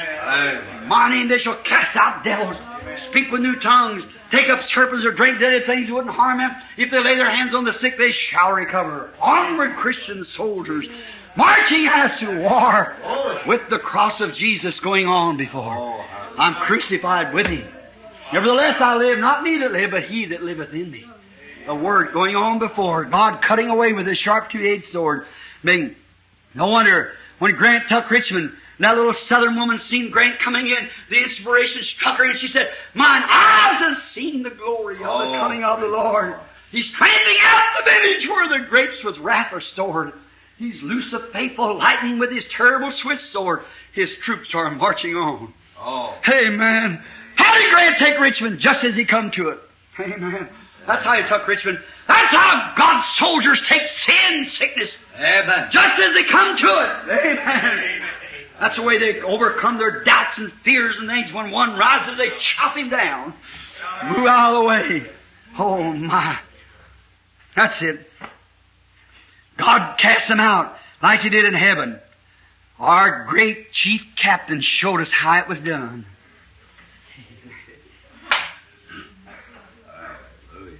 Roy Roberson, Brother Funk, many of you old veterans here. you know what a real captain is. One time I was this little Jeffersonville Fire Department down here, Fowles place caught on fire. And here was Jeffersonville Fire Department standing down there and the captain walking and said, Spurt a little water up here. Like a little hose out here. Here come the Clarksville up. Spurt a little water over here. Fowles building burnt down. They called Louisville. Here come trained man. Oh, them sirens rang across there. And here's a chief captains along here, these fire departments say, spurt a little water up here. Spurt a little water down here. Untrained man. Brother, as soon as that engine stopped, who was at the head of the ladder? The captain. When that ladder went up, he went with it. When he struck the window, he hadn't got to the window yet. He grabbed his axe and threw it through the window and said, Come on, boys. The fire was out in a few minutes. A captain is not a captain say, spurt a little water here, try a little bit here, but come on, boys! Amen. He led the way. He showed us how it's done. Amen. I thought that well-trained fire department, they had that fire out in a few minutes. Why, they had a captain there that knew what he was doing. Brother, talk about all your theology you want to, your man-made denominations, your organizations. Play with it. I got a chief captain who told me how to do it. Say, well, if I can smell it, feel it, oh, nonsense. Here's the way the chief captain said it's done. In Luke, the fourth chapter, I ain't got time to read it, read it yourself. Luke, the fourth chapter, begins first verse. He never said, now I'll tell you, you go over here and you make a great organization, you get presbyters and deacons and, or you get, uh, uh, cardinals and bishops and you get this. He never said that. When Satan met him, he said, now you're hungry, turn these stones into bread. He said, it's written. He said, up here, we'll take you up here and show you something. But it's written. I'll do this if you do. It's written. That's how the chief captain said it was done. How's it done, sister? It's written. If they lay hands on the sick, they shall recover. It's written. In my name they shall cast out devils. Amen. What is it? It's written. That's the captain's orders. It is written. Whosoever heareth my words and believeth on him that sent me has eternal life. It's written. It's written. It's written. That's the, that's the orders. That's the soldier. That's the way, that's the artillery we move up. What did he do? He walked right up there to Goliath. He showed her. How did David show the army how it was done? How did David show Israel how it was done? David means beloved, Savior. See? How did David do it? He said, here's way it's done. Trust in the word of the Lord. And Goliath come out there and said, you know what? I'll pick you up on into this spear and I'll feed you to the birds. He said, you meet me as an organization. You meet me as a modern scientist. You meet me with your great big 14 foot sword. You meet me with a helmet of brass and with a piece of shield that I couldn't even lift off the ground. You meet me as a trained warrior. You meet me with PhD and LLD and double LD. You meet me in all these things. But I come in the name of the Lord God of Israel, and today I'll cut your head from your shoulders. Amen. Hallelujah. That little bitty wart coming out there against that giant. But he knowed where he was standing. Israel just shaking back. there. Oh, poor little fella. Goliath said, I'll show you what I'll do, and here he comes. He had F-A-I-T-H, see? I-N-J-E-S-U-S, five rocks, five stones. One little stone in there to start it off with. Whirling it around like that. The Holy Ghost got a hold of the rock, and away it went. Goliath went to the ground. That's the way it's done. That's what Jesus said when he said, Now if you, brother, is going out on the field, if you want to know how to conquer these devils, I'll show you how it's done. Satan said, I'll meet you, Goliath. I'll show you what I can do. You're hungry. If you are the Son of God, I'll challenge you. You say you're the Son of God, I'll challenge you. If you're the Son of God, turn these stones into bread. Eat, you're hungry. And if you are the Son of God, you have power to do it. He said, but it's written. Uh, man shall not live by bread alone. Oh. That's the way the chief captain did it. Took him up on top of the pinnacle of the temple and he said, if you cast yourself down, said, you know it's also written. He said, yes, and it's written again. Thou shalt not tempt the Lord thy God. See what he called himself? The Lord thy God. Thou shalt not tempt the Lord thy God. It's written again like that, see. Oh my, what did he do? He defeated him with the Word of God. The tactic of the devil is to get you to disbelieve God's Word. And the chief captain says, take God's Word and do it. In my name they shall cast out devils. Oh, Satan, their chief captain, oh, you know, some of these denominations try to get you to believe he's got a fork and hoof, you know, and a split tail and all that stuff. Don't you believe it? Mm. He ain't that way. No, sir, brother. He's a slicker. don't you believe he's got that? They just do that to scare you away. That's not the devil. The devil don't have a hoof to begin with. I doubt it very much. He just is a spirit. The devil is a spirit. He don't have fork and hoofs and things like you try to picture. No, no. But he's wise. Brother, he's a real wise man. Educated to the spot. Always has been. In worldly wisdom. Oh yeah. He's beautiful. Organized his army with worldly wisdom till brother, don't you try to, try to speak your words. you better know what you're talking about when you meet one of these guys. Saying the days of miracles is past. Now, he ain't got, he ain't got a split hoof. He's, oh, he's, he's, a, he's right out of the seminary. He's polished, brother. I mean, he's smart. P-H-D, L-L-D, Q-U-S-T, and all the rest of it. See? All in there, he's as smart as he can be. Wise? Sure he is, a serpent. Sneakiness of all of them. Hair slicked down, brother, and I mean, dressed and not a wrinkle in the coat. Smart, this is wise and shrewd as he can be. That's right. Don't you fool with him unless you know what you're talking about. That's right.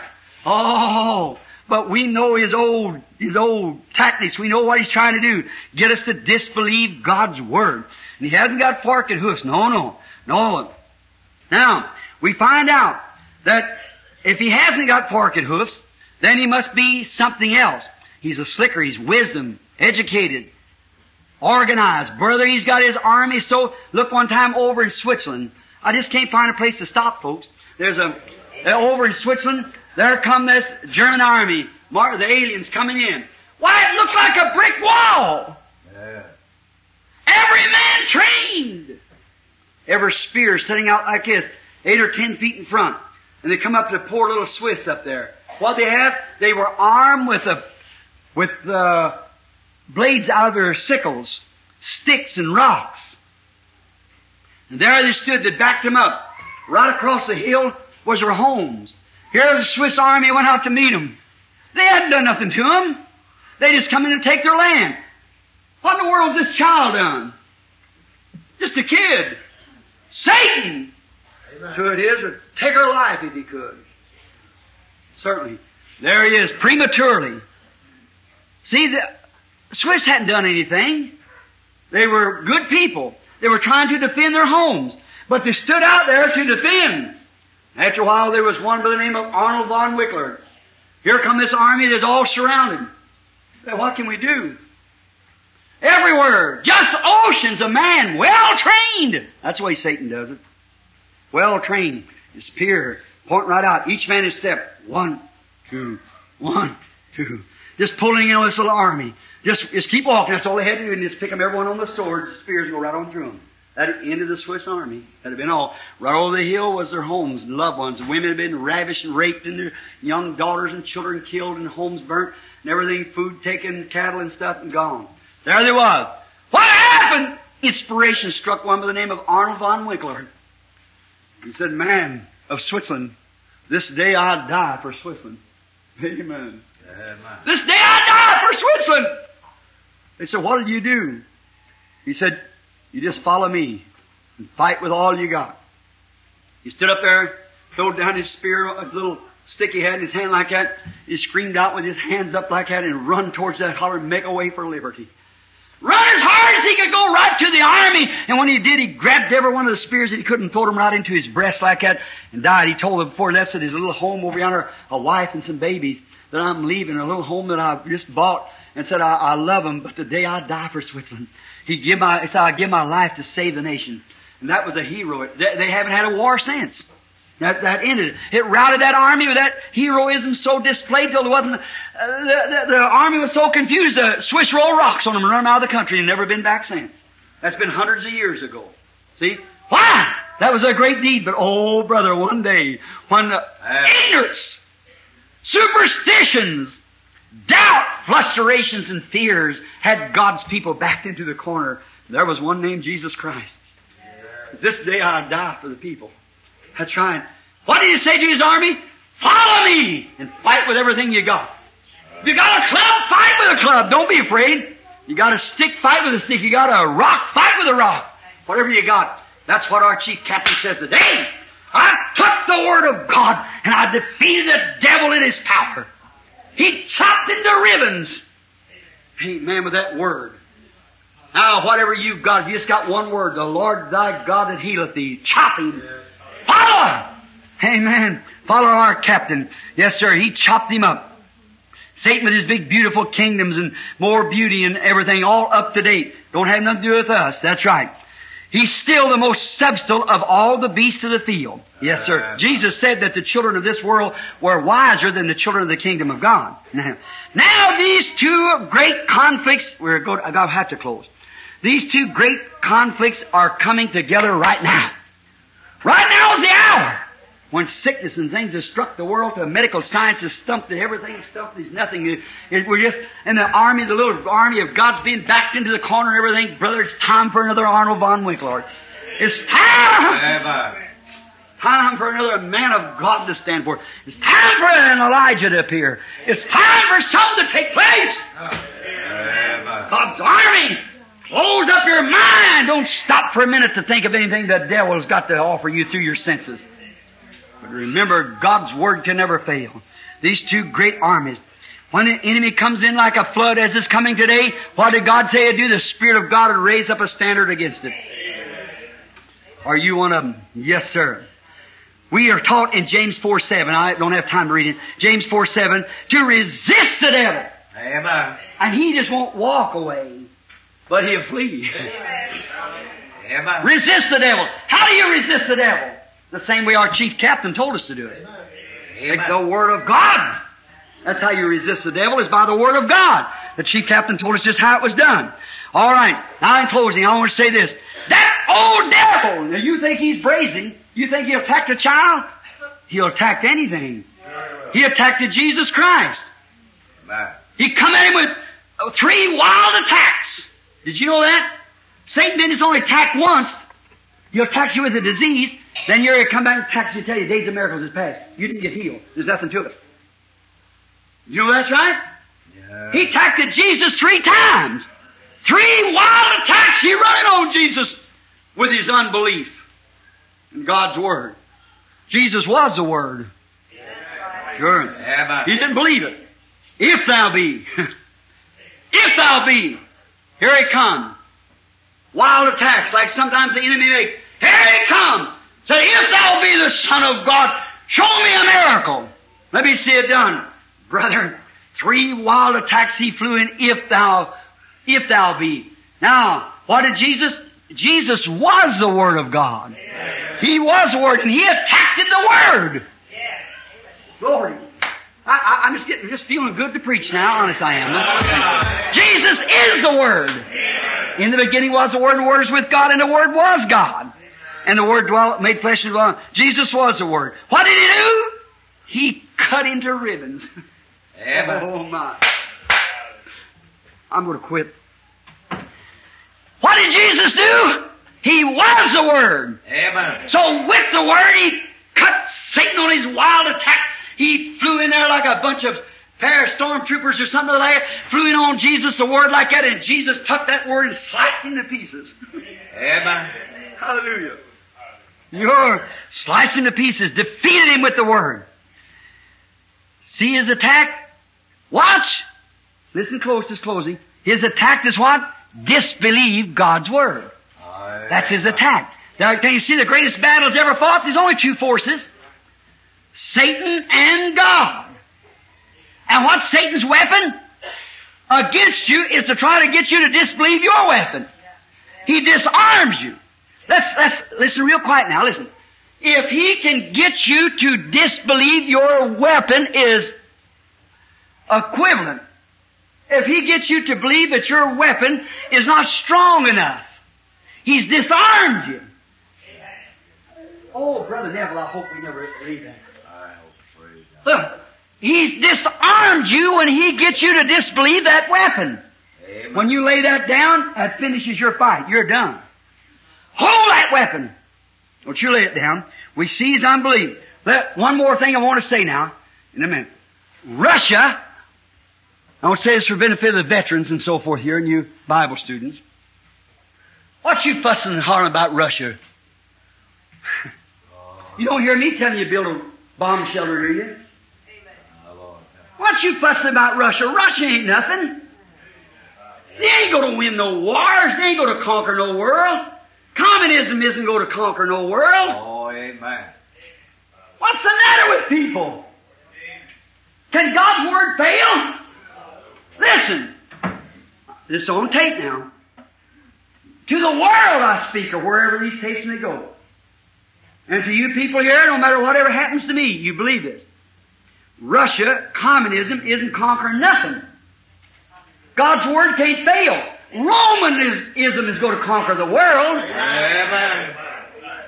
Let's take Daniel's vision. That's the word of God. Thou, Daniel, uh, thou, King Nebuchadnezzar, is head of gold, Babylon.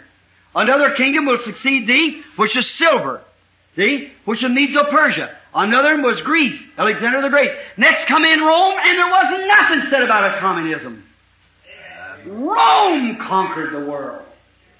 Jesus Christ was born in the Roman kingdom and persecuted his first time come here by the Roman kingdom. And on his second advent, coming now, his message is persecuted by the Roman denominations, which is the mother of all of them. And when he returns, he'll come back to wipe out that Roman kingdom that the Jews has always looked for him to come and wipe out the Roman kingdom. The Catholic hierarchy with all the denominations in the world right now coming together as an organization. The Confederation of Churches organizing themselves together. It isn't Russia, it's Rome. Amen. Thus saith the Lord. I thank you. Show me a scripture where communism or anything else besides Rome will rule. Thank you, Jesus. Did the Medo-Persia succeed Nebuchadnezzar? Sure. Did Greece succeed them? Yeah. Did Rome take them over from there? Did it break up into ten Ottoman powers just like we got now? Did Eisenhower, which means iron, Khrushchev means clay, did they have their meeting right here and Khrushchev took off his shoe to make it a plain open thing to beat on a desk like that to show the people? Well, what's the matter with the people today? Where is faith got to? Why don't you believe the Word of God is the truth? I'm not saying that Amen. from you. What's the matter with the preachers today? Communism. Every preacher's out here trying to fight communism. Communism, nothing. The thing the devil's weeding it right under your nose and don't know it. Amen. It's Romanism, denominationalism. And Rome is the mother of denominations. The Bible says she was a whore and her daughters were harlots. Against God, against His Word. Soldiers didn't cut the Word. Mercy. Stay with that Word. I'll perish one day. But this Word can't perish. You younger people, if it don't happen in my generation, you'll see. There's the thing. Did you hear the news this morning? Miss Kennedy going to see the Pope and what the Pope said? All the religions of the world? Oh. Jesus. Well, maybe we get a little more of that next Sunday. See, don't worry about Russia. Russia's a small pebble on the beach. Don't you worry about communism. You watch Romanism when it's uniting with the churches. There's nothing written in the scripture about communism ruling the world. And I go by the word. Regardless of what anything else goes, it's a word, I believe. It's Romanism that takes the world. And Romanism is the mother of organization. And there was an organization to Rome, and every one of them come out of it, and the Bible said so. She was the mother of harlots. I could stay half a day on it again, but I guess I might as well move on. When the enemy attacks us then, oh, I tell you, you ought to come join our, what are you going to do, back down? Compromise? Not a real soldier won't.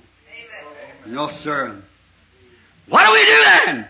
The mind, let the mind that was in Christ, is that what the Bible says? The mind that was in Christ be with you. What kind of a mind did he have? Stay with the Word. That's right. Stay with the Word, the Father's Word, and defeated the enemy every time. Now when the enemy attacks and tries to say you got to do this and do that, what you go do? Stay with the Word. That's right. What do you want to do then? Take the Word. What is the Word? The Bible said here, we just read it. For the Spirit of God is the Word. See?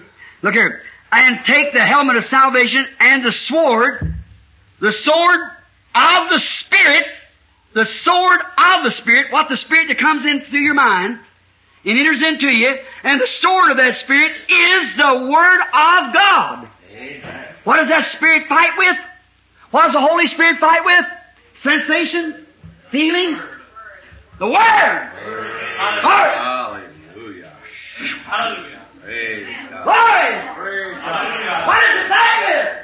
Feelings? Word! Word! Let's say it! Word! Word! Word of God is what the Spirit fights with. Hallelujah. Hallelujah. The Spirit of God Praise walks right up to the devil and said, It is written! Thank you. Amen. It is written! And the devil gives away. What do we do? Take the sword, which is the Word of God. Pull it! Amen. With what? A hand of faith. Mm, a strong hand of faith. The two-edged sword. The Bible said in Hebrews 4, it's, it's a two-edged sword. Cuts both coming and going. Brother, what does it do? Take the Word, take the Spirit, let the Spirit come into your heart, open up your mind, say, Thy Word is truth. Now you do this, sister. Thy Word is truth. Lord, I ain't going to pay attention to how I feel, what anybody else says. I'm stopping up, I'm blowing out every one of my avenues. All the frustrations and doubts and unbeliefs that I've ever had, every feeling I ever had, all the sickness I ever had, everything else I ever had, I'm blowing them all out. I'm bypassing all that. I'm coming right straight to my spirit. Oh Lord! Come down! You said you made me a free moral agent. You are my son. All right. I open up my heart and my mind. Come in, Lord Jesus, and grab the faith, that sword of the Spirit. Thus saith the Lord. Scream hallelujah! Amen. Amen. Then cut out every enemy in front of you. There it is. Cut every enemy. If a, a old spooky spirit made you feel all cut that thing away with the word of the Lord. Oh, amen. Uh, our strength is the joy of the Lord is my strength. Yeah. Get away from me! Whack! You cut him with the word. Amen. Whether it be demon, whether it be enemy, whether it be sickness, whether it be disease, whatever it is, take that word and pull it with the sword. And uh, if you whack it the first time, it don't seem to move. Whack it again and whack it again and whack it again and whack it until you chip your hole through like a little chicken peeping itself out or an eagle, what you are. Hallelujah. Peep yourself out on through that old shell of sickness. Cut your way out and say, Hallelujah. Where's the next one? Amen. That's the battle. That's the soldier. That's the soldier of the cross. Yes, sir. Knock every enemy out. Hallelujah. Why? Why? We a predestinated royal seed of Abraham? Oh, Lord. Help us. When Abraham denied everything that was against God's word, he chopped his way right through every obstacle that come in front of him. Yes, amen. They said, your wife's too old. He just chopped the thing out of the way. Amen. The devil said, you can't do this, you can't do that. Abraham chopped it out of the way. He whacked at it and whacked at it until it cut itself through. Where next, Lord? Move your tent up here. And he went up, built him an altar up there. Got up there and Satan comes and said, now I tell you, this is not the right place. I'll stay right there. Get off of my grounds. Hallelujah. Lot said, you better come on down here. We're having a good time down here. We all got an organization down here. While my wife's the head of the literary society and everything else in the city. I'll tell you, you ought to come down here. Sarah said, Abraham, shut up, Sarah. Hallelujah. Stand right here! This is where God placed me, right here's where I stand. Here's where God placed me! All hail the power of Jesus! Let angels On Christ the solid rock I stand. Hell, praise the name of the Lord. Hallelujah. Other grounds is sinking sand. Even death itself, everything else is sinking sand. On Christ the solid rock I stand. The royal seed of Abraham. The royal seed! Yes, amen. Why, England's most selected army is the royalty of England. Royal blood, everything. And the royal seed of Christ is the Holy Ghost filled church. Oh, amen. Filled with the Holy Ghost. What? Royal seed by the promise, not by sensations. But by the promise of God, they stand by the Word of God and chop their way through, screaming, Hallelujah! Even death comes and says, It's coming up your sleeve. Say, give away, Jordan, I'm crossing over. Cuts their way right on through to the promised land. Amen. What happens? When the battle is all over, I'm closing now, sure enough. When the battle is all over and the saints come marching home, I want to ask you something. What happened? What happened when Hitler went into France? Why, they said you couldn't even see the skies for a while, the planes. The Germans goose stepped. They were standing, passing by, celebrating a victory. When Stalin came to Russia, for miles behind, each tank, just a little behind the other, just bombarded Berlin until there wasn't nothing left of it. That's all. And when they went, these German, these Russian soldiers celebrating, they went in with that, you know, that little funny thing to do. I see it on a picture one time in London, how they come in, an actual picture of the thing where it happened. Coming in celebrating. Oh my. When we heard that the war was over, we screamed, we blowed whistles. When the heroes come back, we met 'em up there. They screamed, they hollered. I had a cousin who was in there said, when he come back to all the old, the veterans had been scarred up so bad, they couldn't get out of the bed, so they just rolled them up on top of the ship when they come in to see the Statue of Liberty standing up. So them great big men stand there and they just cry and fall right over like that. When they see that Statue of Liberty, they've been away from home for four years, fighting, battle, shocked and everything else, but they know that wife and sweetheart and mother and dad and children and all that they love is right behind that Statue of Liberty. It represented what they've been fighting for. Oh, the whistles blowed in New York, went into a scream, that's all. When their heroes come marching in, that'll be a minor thing. Hallelujah. One time when Caesar, after a great battle, he said, I want my most famous warrior to ride by me in this great celebration of triumph over our enemy. And every one of the officers trim their plumes and shine their shields and march by, you know, like that as, as real soldiers like that. After a while, a little old feller come by, cut my, he just kind of looked up and started on like that. Caesar said, wait a minute. Wait a minute. You! Not even dressed like a, an officer. He said, come here. He said, where'd you get them scars at? He said, out on the battlefield. He said, climb up here. You're the guy who sat by me. Why? He showed that he had been in battle. Oh, God have mercy on a man that can cut his hand on a sardine can and get a citation. I want to be battle scarred. Paul said, I bear in my body the marks of Jesus Christ. That's why I want to battle on the field.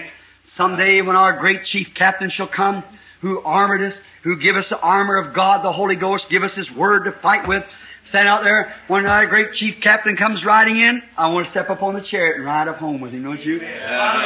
Then when I take my little old wife by the arm, look around here and see my brethren and their wives and their children, when we start walking down through those paradises of God and the angels filling the air with anthems above like that, talk about a celebration.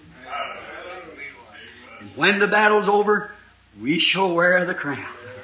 Oh my. Oh soldiers of the cross this morning.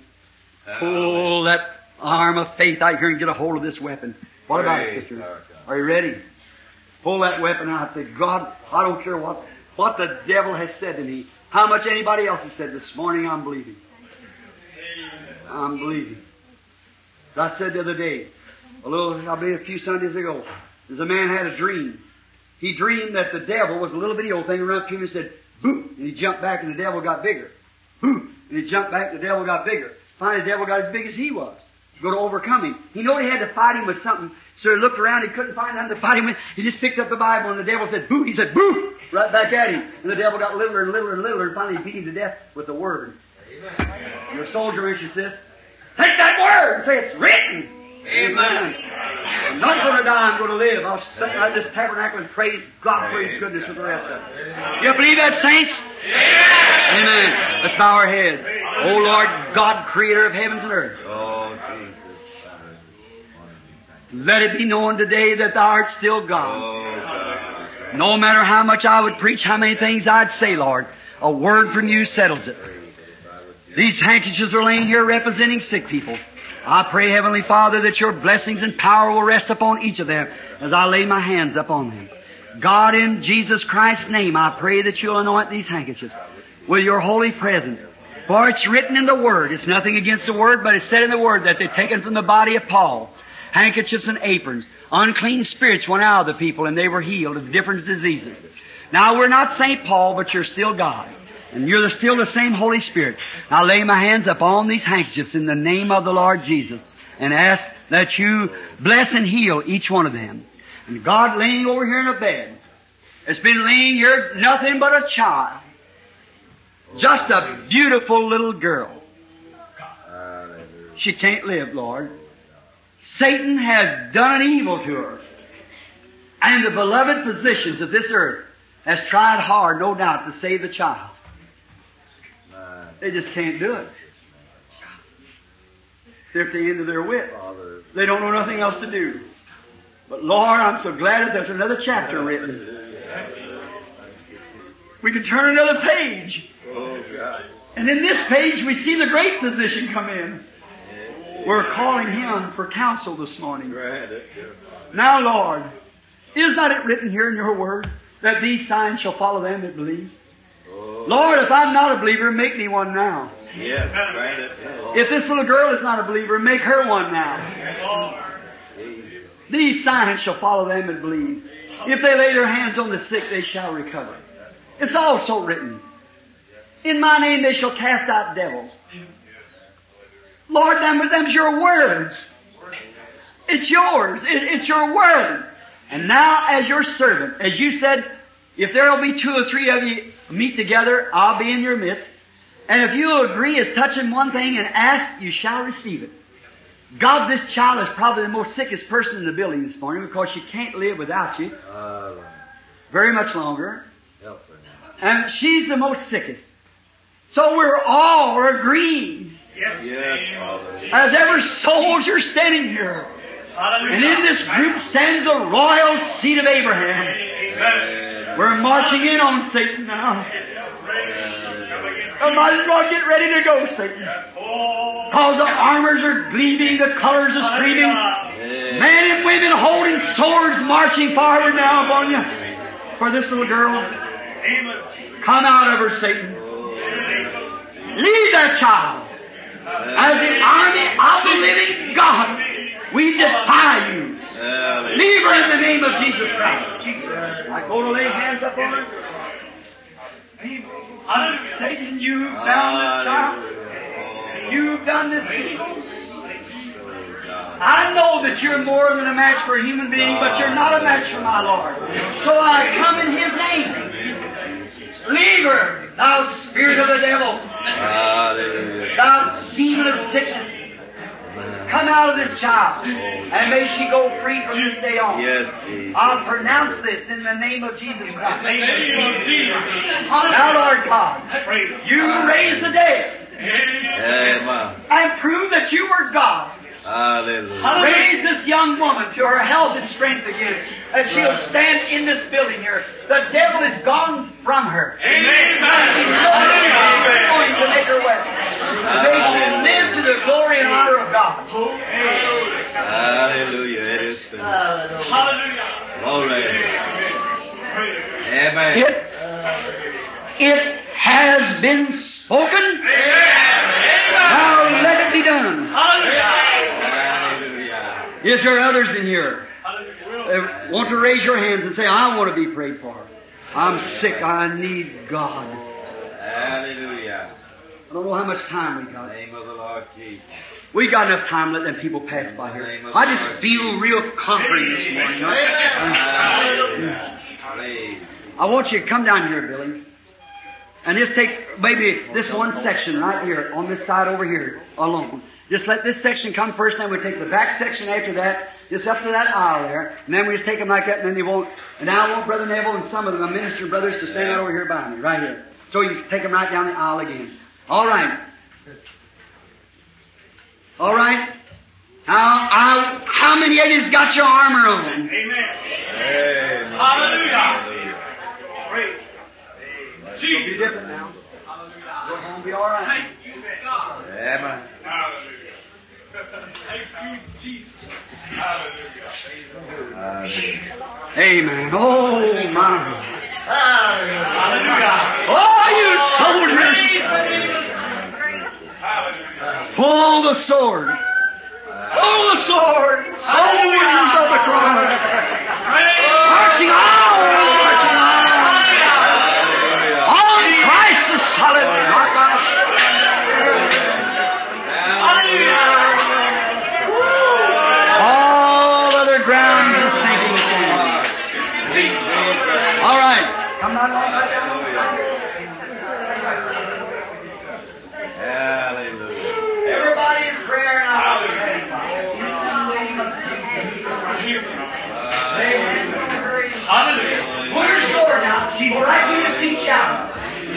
Hallelujah.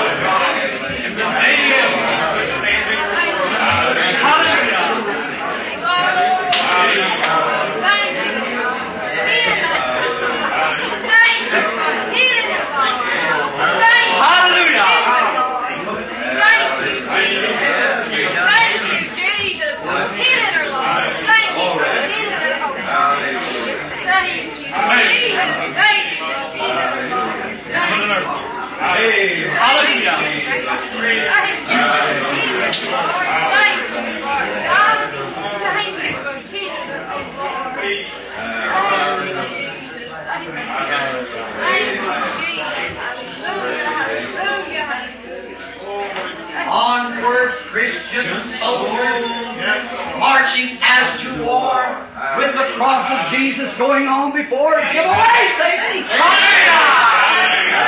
What's the matter, soldiers? Don't you think we can conquer? Already conquered. We are more than victors in Christ Jesus. Every devil cast out, everything else.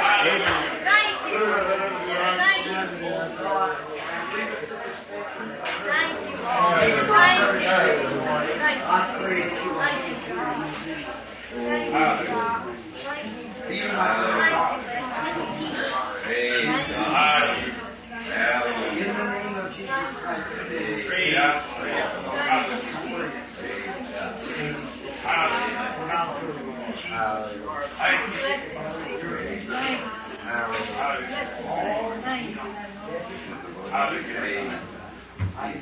Jesus Christ.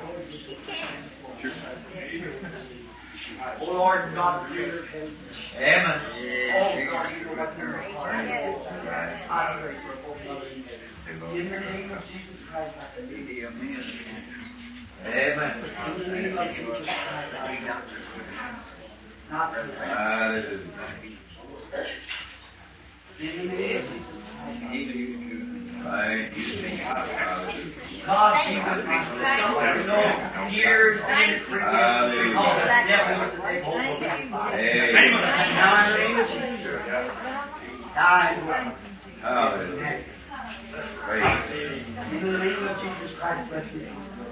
Hard battle, you where I know what you do. I pray.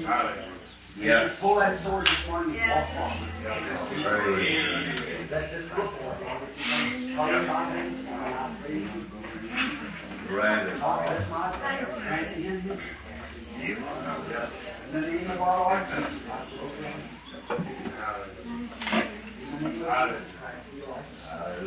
In the name of Jesus Christ, we are. In the name of Jesus Christ, we are. In the name of Jesus Christ, we are. Amen. Hallelujah.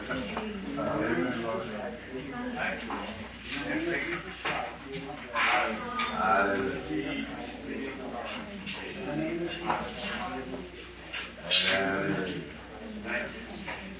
Amen.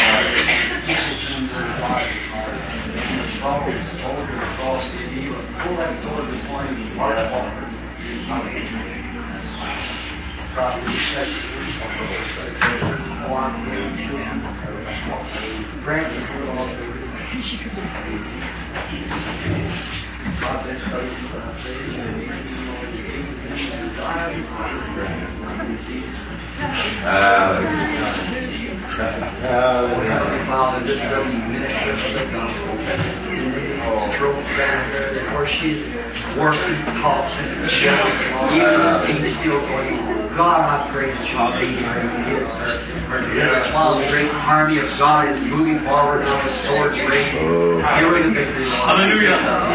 Her little husband, dear Lord, who is off from that cancerous bed, or in the vein, dying with cancer, and the doctors giving him up. Hallelujah. We went and here he is this morning, a little soldier of the cross. Strengthen Lord for your service. I want that little lady, there's something there, this little preacher here. Come here. This man was sent home from the hospital just recently, dying, eaten up with cancer, a year ago. Two years ago. The prostrate.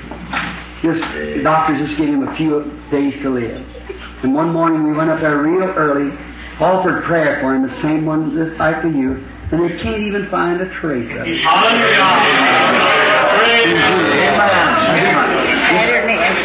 He's got more weight now than he ever had. Him and his little wife has been in the fields of the gospel maybe before I was born. You hear that? 55 years before I even come on to earth, they were preaching the gospel. And here he is healed at the age of about 75 or 81. 81.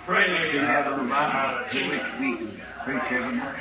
weeks revival, just held Jewish revival and preached every night. 81 years old, healed with spiritual time. All right, sisters, short time now. You believe? One more Christian soldier. All right, sisters, you, to every one of you, what are we going to do? Thus saith the Lord. What do we do? Hang around here, Satan? You're lost. We're coming over now. We're marching on over into the promised land.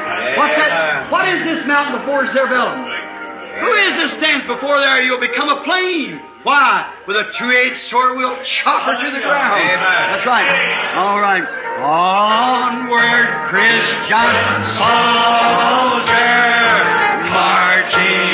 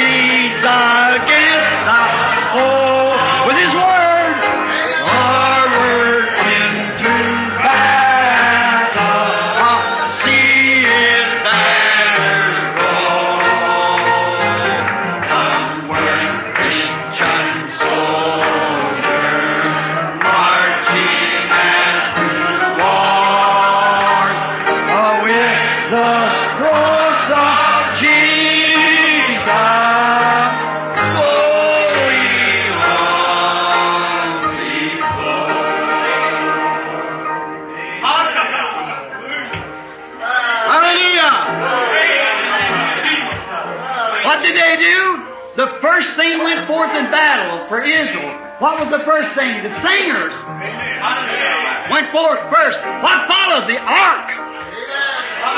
And the battle. All right, do you believe it now? We're singing on. We're Christian soldiers. We're pulling it away every doubt. Rising to our feet now. We march to battle. Let's stand now. Everybody. Onward, Christian soldier,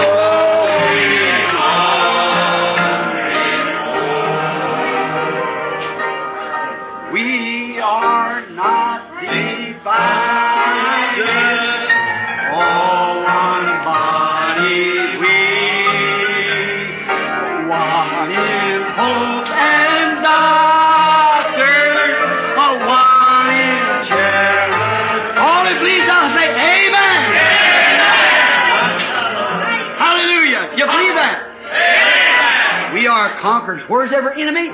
Under our feet. What are we today? Risen in Christ. Now, it's over, sis. You believe that? Go home now. You feel all right? She says she feels all right now. Everything's all right. How many out there feel all right? And when they shouted, the wall fell down. And they took it. Amen. They took the city. Amen. Amen. You believe him?